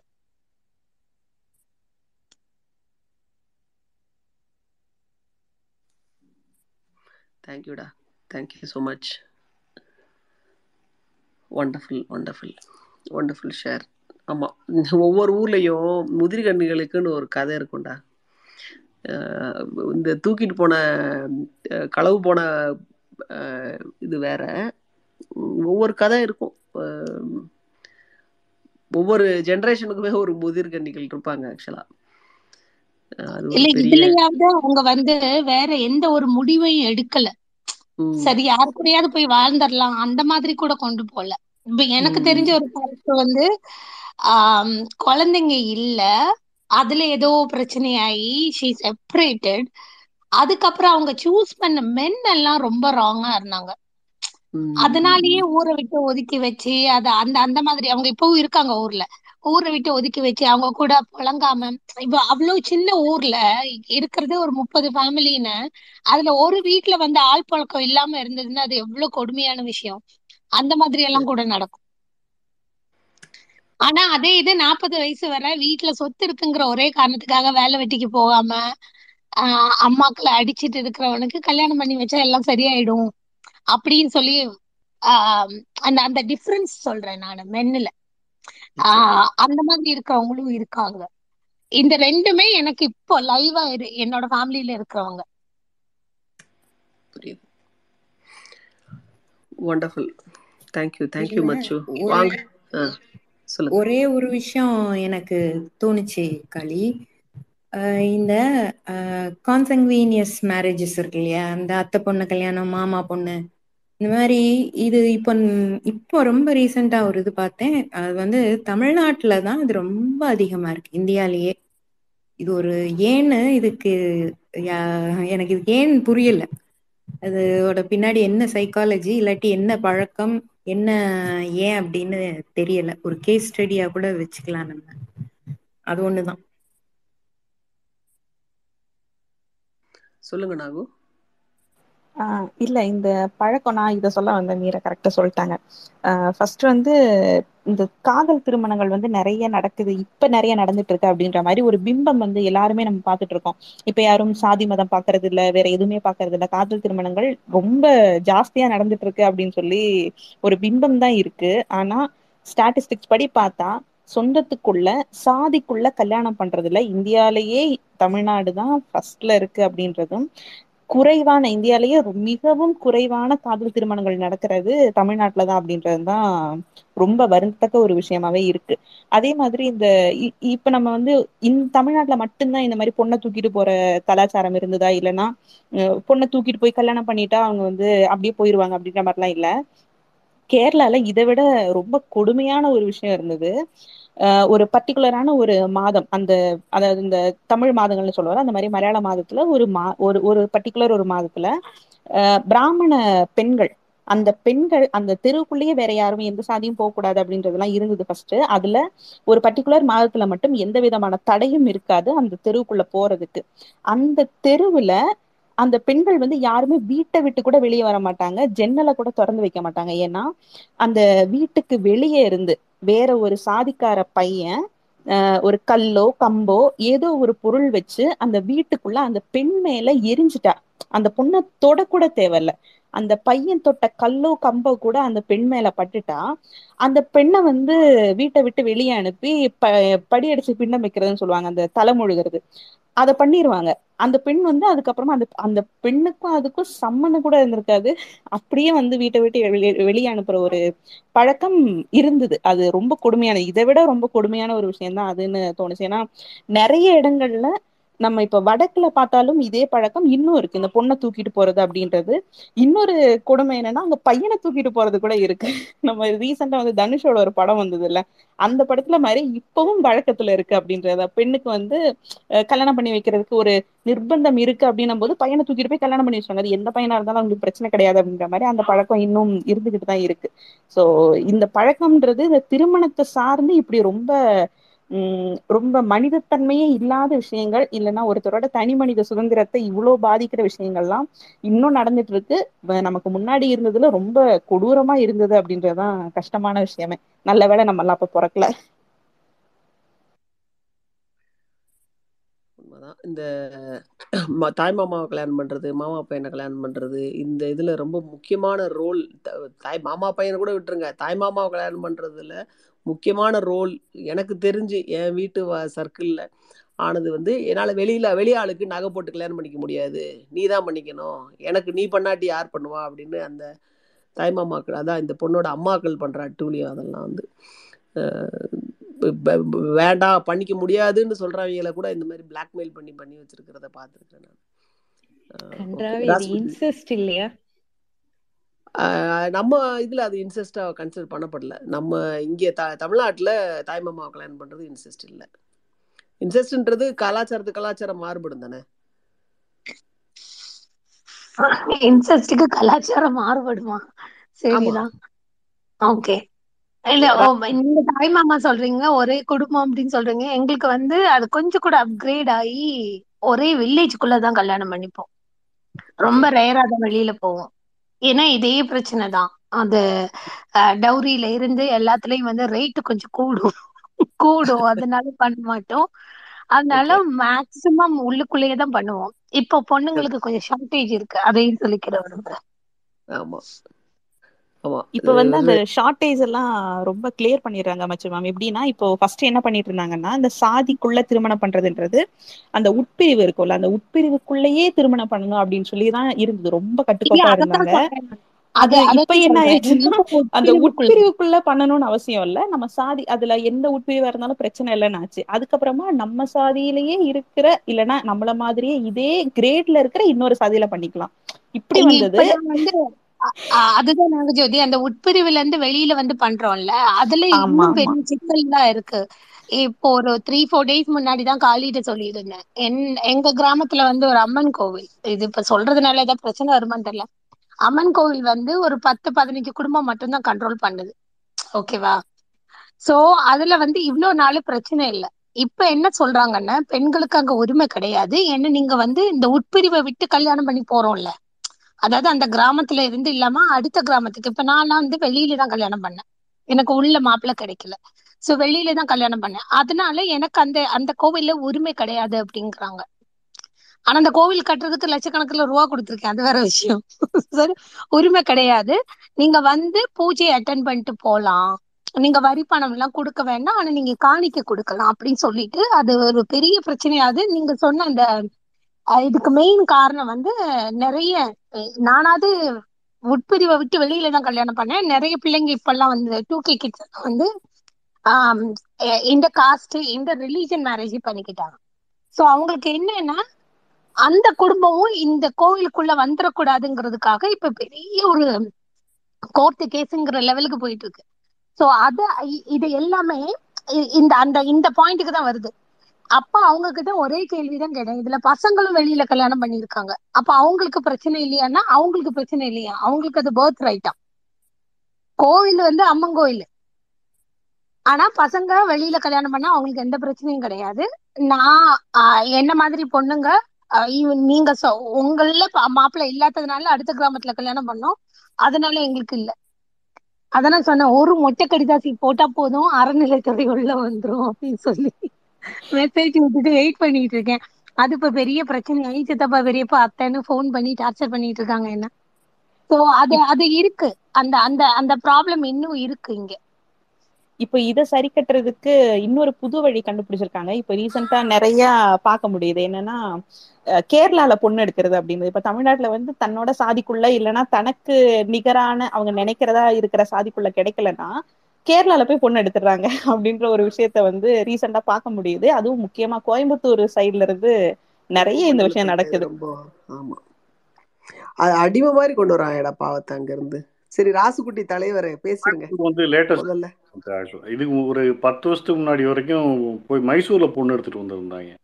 முன்னாடி மைக்ரேட் ஆகி போனாங்க அப்படின்னு சொல்லிட்டு ஏதோ ஒரு ட்ரேஸ் பிடிச்சி அவங்க பார்த்தா இப்போ கர்நாடகாவில் அங்கே லோக்கல்ல வேற காஸ்ட் பேரே மாத்திருக்காங்க. ஆனாலும் போய் இந்த குடிலாம் இது இருக்கு, குடிலாம் இருக்கு, அதெல்லாம் தேடி கண்டுபிடிச்சி போய் பொண்ணு எடுத்துட்டு வந்துட்டு இருந்தாங்க. போய் கல்யாணம் பண்ணிட்டு வந்துட்டு குழந்தை பிறந்த உடனே பொண்டாட்டி அடிச்சு விரட்டிடுறது வந்து இது ஒரு சீக்வன்ஸாகவே நடந்துட்டு இருந்ததுனால இப்போ மைசூர்காரங்க பொண்ணு தர மாட்டேன்றாங்க. அதனால இப்போ இந்த பக்கம் கேரளா சைடு போயிருக்காங்க. ஓகே, நீங்க நானும் வாட்டர் பாக்கெட் எடுத்துக்கிறேன். நீங்க எல்லாம் ஒரு லைக் பேரளம்பன் இல்லை கல்யாணம் ஆகாத பொம்பளை பற்றி சொன்னீங்க, நான் ஒரு ஆம்பளை பற்றி சொல்லிடுறேன். நான் பார்த்தாது ஓகேவா, நான் கண்ணால் பார்த்தாது பொண்ணுகளுக்கு மட்டும்தான் அந்த பிரச்சனை நடக்கலாம் கிடையாது. எங்கள் எங்கள் ஊரில் ஏற்கனவே சொன்னதான் எங்கள் ஒருத்தர் இருந்தார். இப்போ லைக் எங்கள் அப்பாவோட ஒரு 10 வயசு ஜாஸ்தியாக இருக்கலாம். சின்ன பையனை இறந்துட்டார். ஆனால் லைக் நல்லா ஞாபகம் இருக்குது. அவர் கையில் காசு இருந்தாலே கூப்பிட்டு போய் மந்தையில் வாண்டு இருந்தோம் அப்படின்னா, சாவடி பக்கத்தில் வாண்டு இருந்தோம்னா இருக்கிறவங்கலாம் வாங்கி கொடுப்பாரு. எல்லா ஃபங்க்ஷன், எந்த ஃபங்க்ஷனாக இருந்தது, குஷ்டரோகம் அந்த கை மடங்கிடும்ல அப்படி இருந்தது. அவங்க தாத்தாட்ட வந்து அவர் தொத்திக்கிச்சு. லைக் அவர் அட்லீஸ்ட் அவருக்கு அந்த இது ஐடென்டிஃபை பண்ணப்போ அது ஸ்ப்ரெட் ஆகாமல், இல்லை லைக் டெர்மினல் இல்னஸ் ஆகாமல் ஸ்டாப் பண்ணுற அளவுக்கு மெடிசனோட டெவலப்மெண்ட் வந்துருச்சு போல. நான் அதுக்கப்புறம் அவருக்கு ஸ்ப்ரெட் ஆகலை, அவர்கிட்டருந்து யாருக்கும் ஸ்ப்ரெட் ஆகலை. அது பெரிய லெவலில் அவருக்கு எந்த அளவுக்கு அஃபெக்ட் பண்ணிச்சுன்னு தெரியல. ஆனால் ரொம்ப இருந்தார். கிட்டத்தட்ட ஒரு 50 இயர்ஸ் ஓல்டு அவர் இறக்கும் போகலாம். சொத்தெல்லாம் இருக்க தான் செஞ்சு. ஆக்சுவலி நீங்கள் இந்த இவன் சொல்கிறாங்களா சொத்துக்கு கல்யாணம் பண்ணுவாங்கன்னா, சொத்துக்கெல்லாம் கல்யாணம் பண்ணுற அளவுக்கு அதை விட ஜாஸ்தியான வசதி வசதின்னு பார்த்தாலாம் ரொம்பவே நல்லாவே எங்கள் ஊர்லேயே வசதியான ஒரு ஒரு ஃபேமிலியில் அவரும் ஒருத்தர். ஆனாலும் கல்யாணம்லாம் நடக்கவே இல்லை. என்ன அவர் தான் எனக்கு அறிமுகன்றது வந்து இந்த தான் ஏதாவது கையில் காசு இருக்கிறதா திடீர்னு அவருக்கு மூடு வந்தால் வாங்கி கொடுப்பாரு. விளாண்டு இருந்தோன்னா எல்லா பசங்களும் அப்படி கடைக்கு கூப்பிட்டு போவார். என்ன வேணுமோ கொடுத்துருங்க அப்படின்னு சொல்லிடுவார். நாங்கள் போட்டில் இஷ்டத்துக்கு வாங்கிட்டு வந்துடுவோம், கொடுத்துருவார். 10 பசங்க, 15 பசங்க, 20 பேர் இருக்கிறப்ப, இல்லை இந்த ஊரில் பொங்கல் வச்சு அந்த போட்டி வைப்பாங்க, இல்லை போட்டிக்கெல்லாம் மோஸ்ட்லி பார்த்தா நிறைய செலவு பண்ணுவார். எல்லா ஃபங்க்ஷன்லையும் முன்னாடி இருப்பார். சாவாக இருந்தாலும் சரி, கல்யாணமாக இருந்தாலும் சரி. ஹீரோ மாதிரியே பார்த்துருக்கேன் நான் அவரை. எல்லாரும் அவரே தான் கூப்பிடுவாங்க, அவரை தான் முன்னாடியும் கூப்பிடுவாங்க. மேபி லைக் எல்லா சடங்கு சின்ன வயசுலேருந்தே மோஸ்ட்லி சடங்கு அட்டன் பண்ணி பார்ப்போம். எல்லா சடங்கும் அவருக்கு தெரியும், தெளிவாக தெரியும், எல்லாத்தையுமே பண்ணுவார். லேட்டராக ஓகே நமக்கு விவரம் தெரிஞ்சதுக்கப்புறம் யோசிச்சு பார்த்தோன்னா ரொம்ப அந்த பாஸ்டில் வந்து அந்த பரிதாபத்துக்குறது இல்லை. இப்போ வந்து இப்போல்லாம் யோசிச்சு பார்த்தா அவர் நினச்சா பரிதாபமாக தான் இருக்கும். என்ன பண்ணுறது, ஒன்றுக்குமே இல்லாமல் போயிட்டார். அவ்வளோதான் இருக்கிறாங்க. லைக் அவங்க தப்பே எதுவுமே இருக்காது. இருக்கிற பிரச்சனை அவங்க தப்பு இல்லாமலே கஷ்டப்படுறவங்கலாம் இருக்க தான் செய்கிறாங்க. என்ன பண்ணுறது. ஆனால் இது வந்து ரொம்ப ரொம்ப ரொம்ப மோசம். ஆனால் லைக் ஏன்னா அப்படி ஆப்போசிட். எனக்கு தெரிஞ்சு பார்த்தா அந்த 2 கல்யாணம் பண்ண எங்கள் தாத்தாவும் 2 கல்யாணம். எங்கள் தாத்தாவை கல்யாணம் பண்ண மொதல் ஒய்ஃப் எங்கள் அப்பா வந்து 2வது ஒய்ஃப் கொடுப்பாங்க. மொதல் ஒய்ஃப் பார்த்தா அவங்களுக்கும் 2 கல்யாணம். எங்கள் பாட்டிக்கு வந்து எங்கள் பாட்டிக்கு கிடையாது. ஆனால் இப்படி 2 கல்யாணம் பண்ண பொண்ணுகளை எங்கள் ஊரில் எனக்கே தெரியும். எங்கள் கிளவிகள் நிறைய பேர் இருக்கிறாங்க. மேபி லாஸ்ட் ஜென்ரேஷன் இல்லாமல் இருக்கும். ஒரு 2 ஜென்ரேஷனுக்கு முன்னாடி பார்த்தா 2 கல்யாணம்ன்றது வந்து அடுத்து கட்டுறது வந்து ரொம்ப ரொம்ப இயல்பாக நடந்துருந்த ஒரு விஷயம். இது மேபி லைக் இதுக்கு டிபெண்ட்ஸ் அப்பான் காஸ்ட் இல்லையா. இப்போ முன்னாடி இதே இருந்தது. ஒரு 100-150 வருஷத்துக்கு முன்னாடி வந்து இந்த இதில் என்ன ஒரு நாவல் வெக்கை இல்லை, கடைசியாக தமிழ் வாசி இருந்தார் காளி. நீங்கள் நான் ரெகுலராக இப்போ உட்காந்துட்டு இருந்தேன்.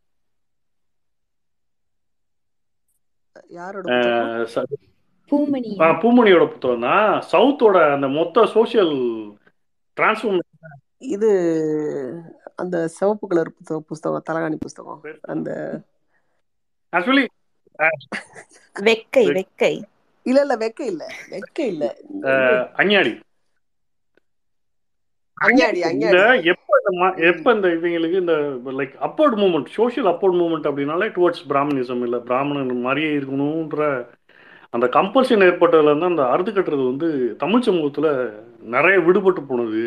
இல்லை அது வந்து அசிங்கம், அது அது அந்த இடத்துக்கு போக முடியாது. இது ஒரு பெரிய ஸ்டிக்மாவாக ஐடென்டிஃபை பண்ண ஆரம்பித்தோம் குரூப்பாக. இதை எப்போ ஸ்டிக்மாவை ஐடென்டிஃபை பண்ண ஆரம்பித்தாங்களோ அப்போ இருந்தால் அந்த இந்த ட்ரபிள்ஸ் எல்லாம் நிறையவே ஸ்டார்ட் ஆகுதுன்னு நினைக்கிறேன். நான் நாடார் சமூகத்தில் பார்த்தா ஒரு 100 வருஷத்துக்கு முன்னாடி அறுத்து கட்டுறது ரொம்ப இயல்பாக நடக்கிறது.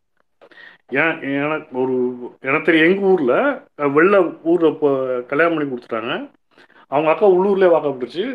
3 4 குழந்தைங்க. 4 குழந்தைங்களுக்கு அப்புறம் 4வது பிரசவத்தில் சாரி ஒரு சந்தேகத்தை முதல் கிளியர் பண்ணிட்டு பேசுங்க. அறுத்து கட்டுறதுன்றது பொண்ணோட விருப்பம் இல்லாமல் கட்டுறது தானே. பொண்ணோட விருப்பத்தோடய 2ஆம் கல்யாணம் கட்டுறது ரொம்ப சாதாரணம். ஆமாம். இல்லை பொண்ணோட சம்மதம். அறுத்து கட்டுறது அறுத்து போட்டு வந்துடுறது அவ்வளோதான். 2வது கல்யாணம் பண்ணுறது தான் அறுத்து கட்டுறது. என்ன என்ன எந்த எதாவது எப்படி வேணாலும் இருக்கலாம். அறுத்து கட்டுறது 2ஆம் கல்யாணம் பண்ணுறது லைக் ரெகுலர் தான்.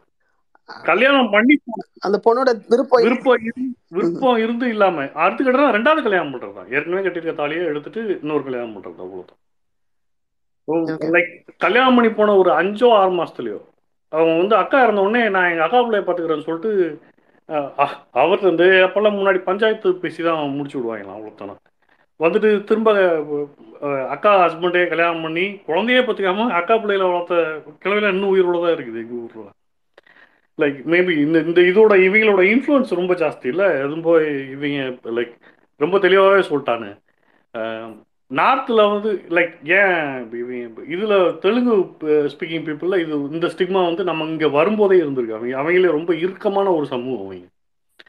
அவங்களுக்குள்ள பார்த்தோன்னா லைக் இந்த ஊனமாக இருப்பாங்கல்ல, ஊனமாக இருக்கிறவங்களுக்கு மட்டும் ஊனமாக இருக்கிற குழந்தைய உள்ள அவங்களோட செட்டுக்குள்ளே வைக்காம தனியாக கொடுத்து வளர்க்குறதுக்கெல்லாம் தனியாக ஒரு காஸ்டே வச்சுருக்குறாங்க.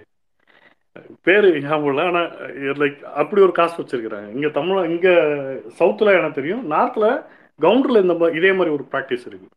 ஊனமாயிடுச்சு ஒரு குழந்தை அப்படின்னா அந்த குழந்தைய வந்து கொடுத்துருவாங்க. பார்த்தா அதோட சந்ததியை பார்த்தா அது தனி ஒரு ஒரு ஒரு சப்காஸ்டாக இருக்கும். லைக் ஒரே காஸ்டுக்குள்ளே ஒரு ஒரு தனி டிவிஷனாக இருக்கும். அநியாயம் பண்ணிடுறானு. பட் லைக் ரீடிங் உண்மையிலே செமையாக இருந்துச்சு. காளி போக பார்த்தா இந்த குரூப்பு நீங்கள் மிமிக்ரி பண்ண ஆரம்பிச்சிருக்கீங்க போல், வேற லெவலில் இருந்துச்சு. ரொம்ப என்ஜாய் பண்ணிருந்தேன். நீங்கள் ஏதோ கிளவிட்ட உட்காந்து கதை கேட்குற மாதிரியே இருந்தது.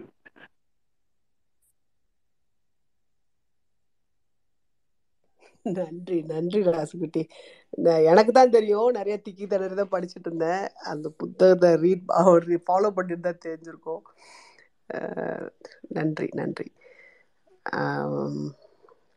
இவ்வளோ பெரிய கதைன்னு கூட ஆக்சுவலி முதல்ல எனக்கு தெரியாது. ஆரம்பிச்சுட்டேன் நான் பாட்டுக்கு, நாங்கள் ஒரு 10 நிமிஷம் வாசிக்கிட்டோம், அப்புறம் நம்ம ஒரு 10 நிமிஷம் வாசிப்போம், அவ்வளோதான் இருக்கும் அப்படின்னு நினச்சிட்டேன். பார்த்தா அது நல்லா பெரியவே லாங். அது பட் நல்லா இருக்கு. தொகுப்பு தெரிலைங்க ராஸ்குட்டி. இமையம் அவர்களுடைய சிறுகதைகள் மட்டும் தனியாக ஒரு வெப்சைட்டில் இருந்தது, அதுலேருந்து தான் இந்த கதையை நான் வாசித்தேன். வெப்சைட் வேணால் நான் ஷேர் பண்ணுறேன். ஓகே, நல்லது மக்களே. ஆதிரை ஸ்பீக்கரில் வந்தாங்க, ஃப்ரீயாக இருந்தால் ரெக்வஸ்ட் கொடுங்க ராஸ்குட்டி. ஆனால் அது அநியாயத்துக்கு ஒரு மைனாரிட்டியாக இருக்கிற ஒரு இந்த ஒரு விஷயம் நடக்கும்போது மெஜாரிட்டியாக பெண்களுக்கு என்ன நடக்குதுன்னு பேசும்போது மைனாரிட்டியாக இருக்கிற ஒரு ஆம்பளை கொண்டாட்டிங்க பார்த்தீங்களா. அங்கே நடந்திருக்கிறது என்ன தெரியுமா, ஆக்சுவலாக அந்த ஆணுக்கு கல்யாணம் பண்ணி வச்சா இவர் அல்பாயுசில் போயிடுவார், அடுத்து வேற யாராவது ஒருத்தி வந்து இங்கே ஆட்சி பண்ணுவா அப்படின்ற ஒரு காரணத்துக்காக அவரை சுற்றி இருக்கிறவங்க வந்து அவருக்கு கல்யாணம் பண்ணி வச்சுருந்துருக்க மாட்டாங்க. அவருக்கு நடந்திருக்காதுன்றதெல்லாம் கிடையவே கிடையாது. அவருக்கு பண்ணி வச்சிருக்க ஆள் இருக்க ஆள் பண்ணி வச்சிருக்க அவருக்கு நேர்மையாக இருந்தால் ஆளுங்க இருந்திருக்க மாட்டாங்க. அதனால அவருக்கு எல்லாம் நடந்திருக்காது. இந்த மாதிரி இன்னொரு இன்ஸ்டன்ஸு எங்கள் சொந்தக்காரையில் இருக்காங்க. அவர் பெரிய இது முதல் மனைவி இறந்துட்டாங்க, நினச்சிருந்தா 2வது திருமணம் பண்ணி வச்சுருந்துருக்கலாம். அவருக்கும் ஒரு அவர் முதல் மனைவி இறந்து 20 வருஷத்துக்கு இன்னொரு பொண்ணு தேடினாங்க.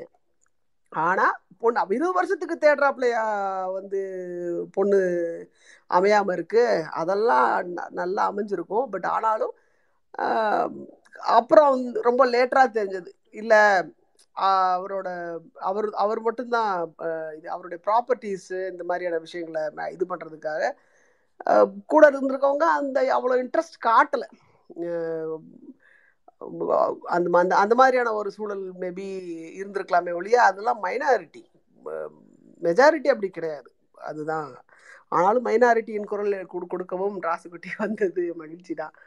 சரி சரி மக்களே, வேற எதுவும் பேச இல்லாம அப்படி விட்டுறக்கூடாதுல்ல. ஆக்சுவலி அவர் கூட யாருமே கிடையாது. ஆனா நீங்க சொல்ற இது எதுவுமே அவருக்கு பொருந்தாது. இல்லைண்ணா சும்மா வந்துலாம் வாட்டர் போயிட்டு இருக்க மாட்டேன். நான் ரொம்ப யோசிச்சிருக்கேன், ரொம்ப நாள் யோசிச்சிருக்கேன் இந்த கதையை. இதே இவரை பற்றியே நான் முன்னாடியே ஏதோ ஒரு ஸ்பேஸில் ஷேர் பண்ணியிருக்கேன். ரொம்ப இன்ட்ரிகான எனக்கு பர்சனலாக நான் ஒரு தப்பு ஆக்சுவலாக ஒரு கில்ட்டியாக ஃபீல் பண்ண இறந்ததுக்கப்புறம் அது எனக்கு விவரம் தெரிஞ்சதுக்கப்புறம் ரொம்ப கில்ட்டியாக ஃபீல் பண்ண ஒரு ஒரு இன்சிடென்ட் இருக்குது. அதனாலவே இவர் வந்து மனசு விட்டு போகவே மாட்டேன்றார் இந்த மனுஷன். ஏன்னா இவருக்கு சொந்தம் யாருமே கிடையாது. கூட பிறந்தவங்க இந்த சொத்தை பங்கு வைக்கிறதுக்கு யாருமே கிடையாது. பங்கு வைக்கிறதுக்கே இல்லாத ஒருத்தர் வந்து லைக் அவருக்கு பொண்ணு கிடைக்கல அப்படின்றதெல்லாம் சொத்துக்கு ஆசைப்பட்டா கல்யாணம் பண்ணி இருந்திருப்பாங்க. அவ்வளோ சொத்து இருந்தது அவருக்கு, சொத்துக்கு ஆசைப்பட்ட சொத்து இருந்தது. அந்த ஊர், எங்கள் ஊரோட நிலைமை வந்து அவ்வளோ ரொம்ப வசதியான ஊரும் கிடையாது. ஸோ இல்லாதவங்களும் நிறைய இருந்தாங்க. அப்படின்றப்ப ரொம்பவே ஒரு இன்ட்ரிக்கான கொஸ்டின் தான், ஏன் நாவல் அப்படின்றது இருக்குது. இது பக்கம் நீங்கள் ஒரு கதை சொல்கிறீங்க, இந்த பக்கம் எனக்கு தெரிஞ்ச கதையை நான் சொன்னாமா? அப்புறம் ஆமணிகள்லாம் இதனால கரெக்ட் கரெக்ட் தவறே இல்லை. நாங்கள் அப்படிலாம் நாங்கள் என்ன உங்களை குரல் எழுப்ப விடாமையா நாங்க பேசுறோம். எல்லா விதமாகவும் சாத்வீகமாகவும் தானே நாங்க பேசிட்டு இருக்கோம். எல்லா குரல்களுக்கும் இடம் கொடுத்து சாத்வீகமா தான். இதுல ஒரு சப்நோட் சொல்லணும், ஆனா ரொம்ப ஆஃபென்சிவா இருக்கும், சொல்லல. நான் டிஎம்ல சொல்லிக்கிறேன். எனக்காடா இல்ல ராசுக்குட்டிக்கு? Okay okay. இல்ல அந்த டிஎம் எனக்கு சிசி போடுடா. நான் பாத்து ஒன் டு ஒன் இருந்தா அது பேர் டிஎம். ஊர்க்கே பண்ணாத டிஎல். இல்ல பாவம், minorities should be heard too, right? So that's fine. நம்ம ஆயிரம் சொன்னா அவருக்கு ஒண்ணு இருக்கு சொல்றோம். ஆம்பளைங்களோட வலியை கேக்குறதுக்கே இங்க வலி இல்லாம போச்சு. அதனால இவங்க எல்லாம் எக்ஸ்பிரசிவாவே இருக்க மாட்டாங்க. இல்ல அப்புறம் வந்து சொல்றது நீங்க ஆம்பளைங்களே எக்ஸ்பிரஸ் பண்ண மாட்டீங்க. எக்ஸ்பிரஸ் பண்றதுல உங்களுக்கு என்ன பிரச்சனை, என்ன பிரச்சனைன்னு கேக்குறீங்க. பந்தாடி வாயிலே மிதிக்குது. அதுதான் சொல்லுவாரு. ராசுகிட்டோட மைக் வந்தாலே பேசுவாரு இப்படிதான். இதுக்கு முன்னாடி கள்ளம்க்கு வந்தப்பவும் அப்படிதான். அதனால ஒண்ணு தவறு இல்ல. முச்சந்து மன்றத்துல ஆண்களுக்காக தொடர்ந்து குரல் எழுப்பி வரும் ராசு குட்டி வாழ்க. சரி, வேற எதுவும் இருக்கா மக்களே? வேற யாரும் பேச வேண்டியிருக்கா? இன்னைக்கு செஷன் ரொம்ப பெருசா போயிடுச்சே. சரி பரவாயில்ல, நல்லது மக்களே. நாளைக்கு 7 மணிக்கு இன்னொரு இமயம் அவர்களுடைய சிறுகதையோடு நம்ம சந்திப்போம். நன்றி மக்களே. நான் செஷன் எண்ட் பண்ணிக்கிறேன். நன்றி. தேங்க்யூ. தேங்க்யூமா. Bye. Really, bye, bye, bye. Hey, thanks. Thank you. Bye.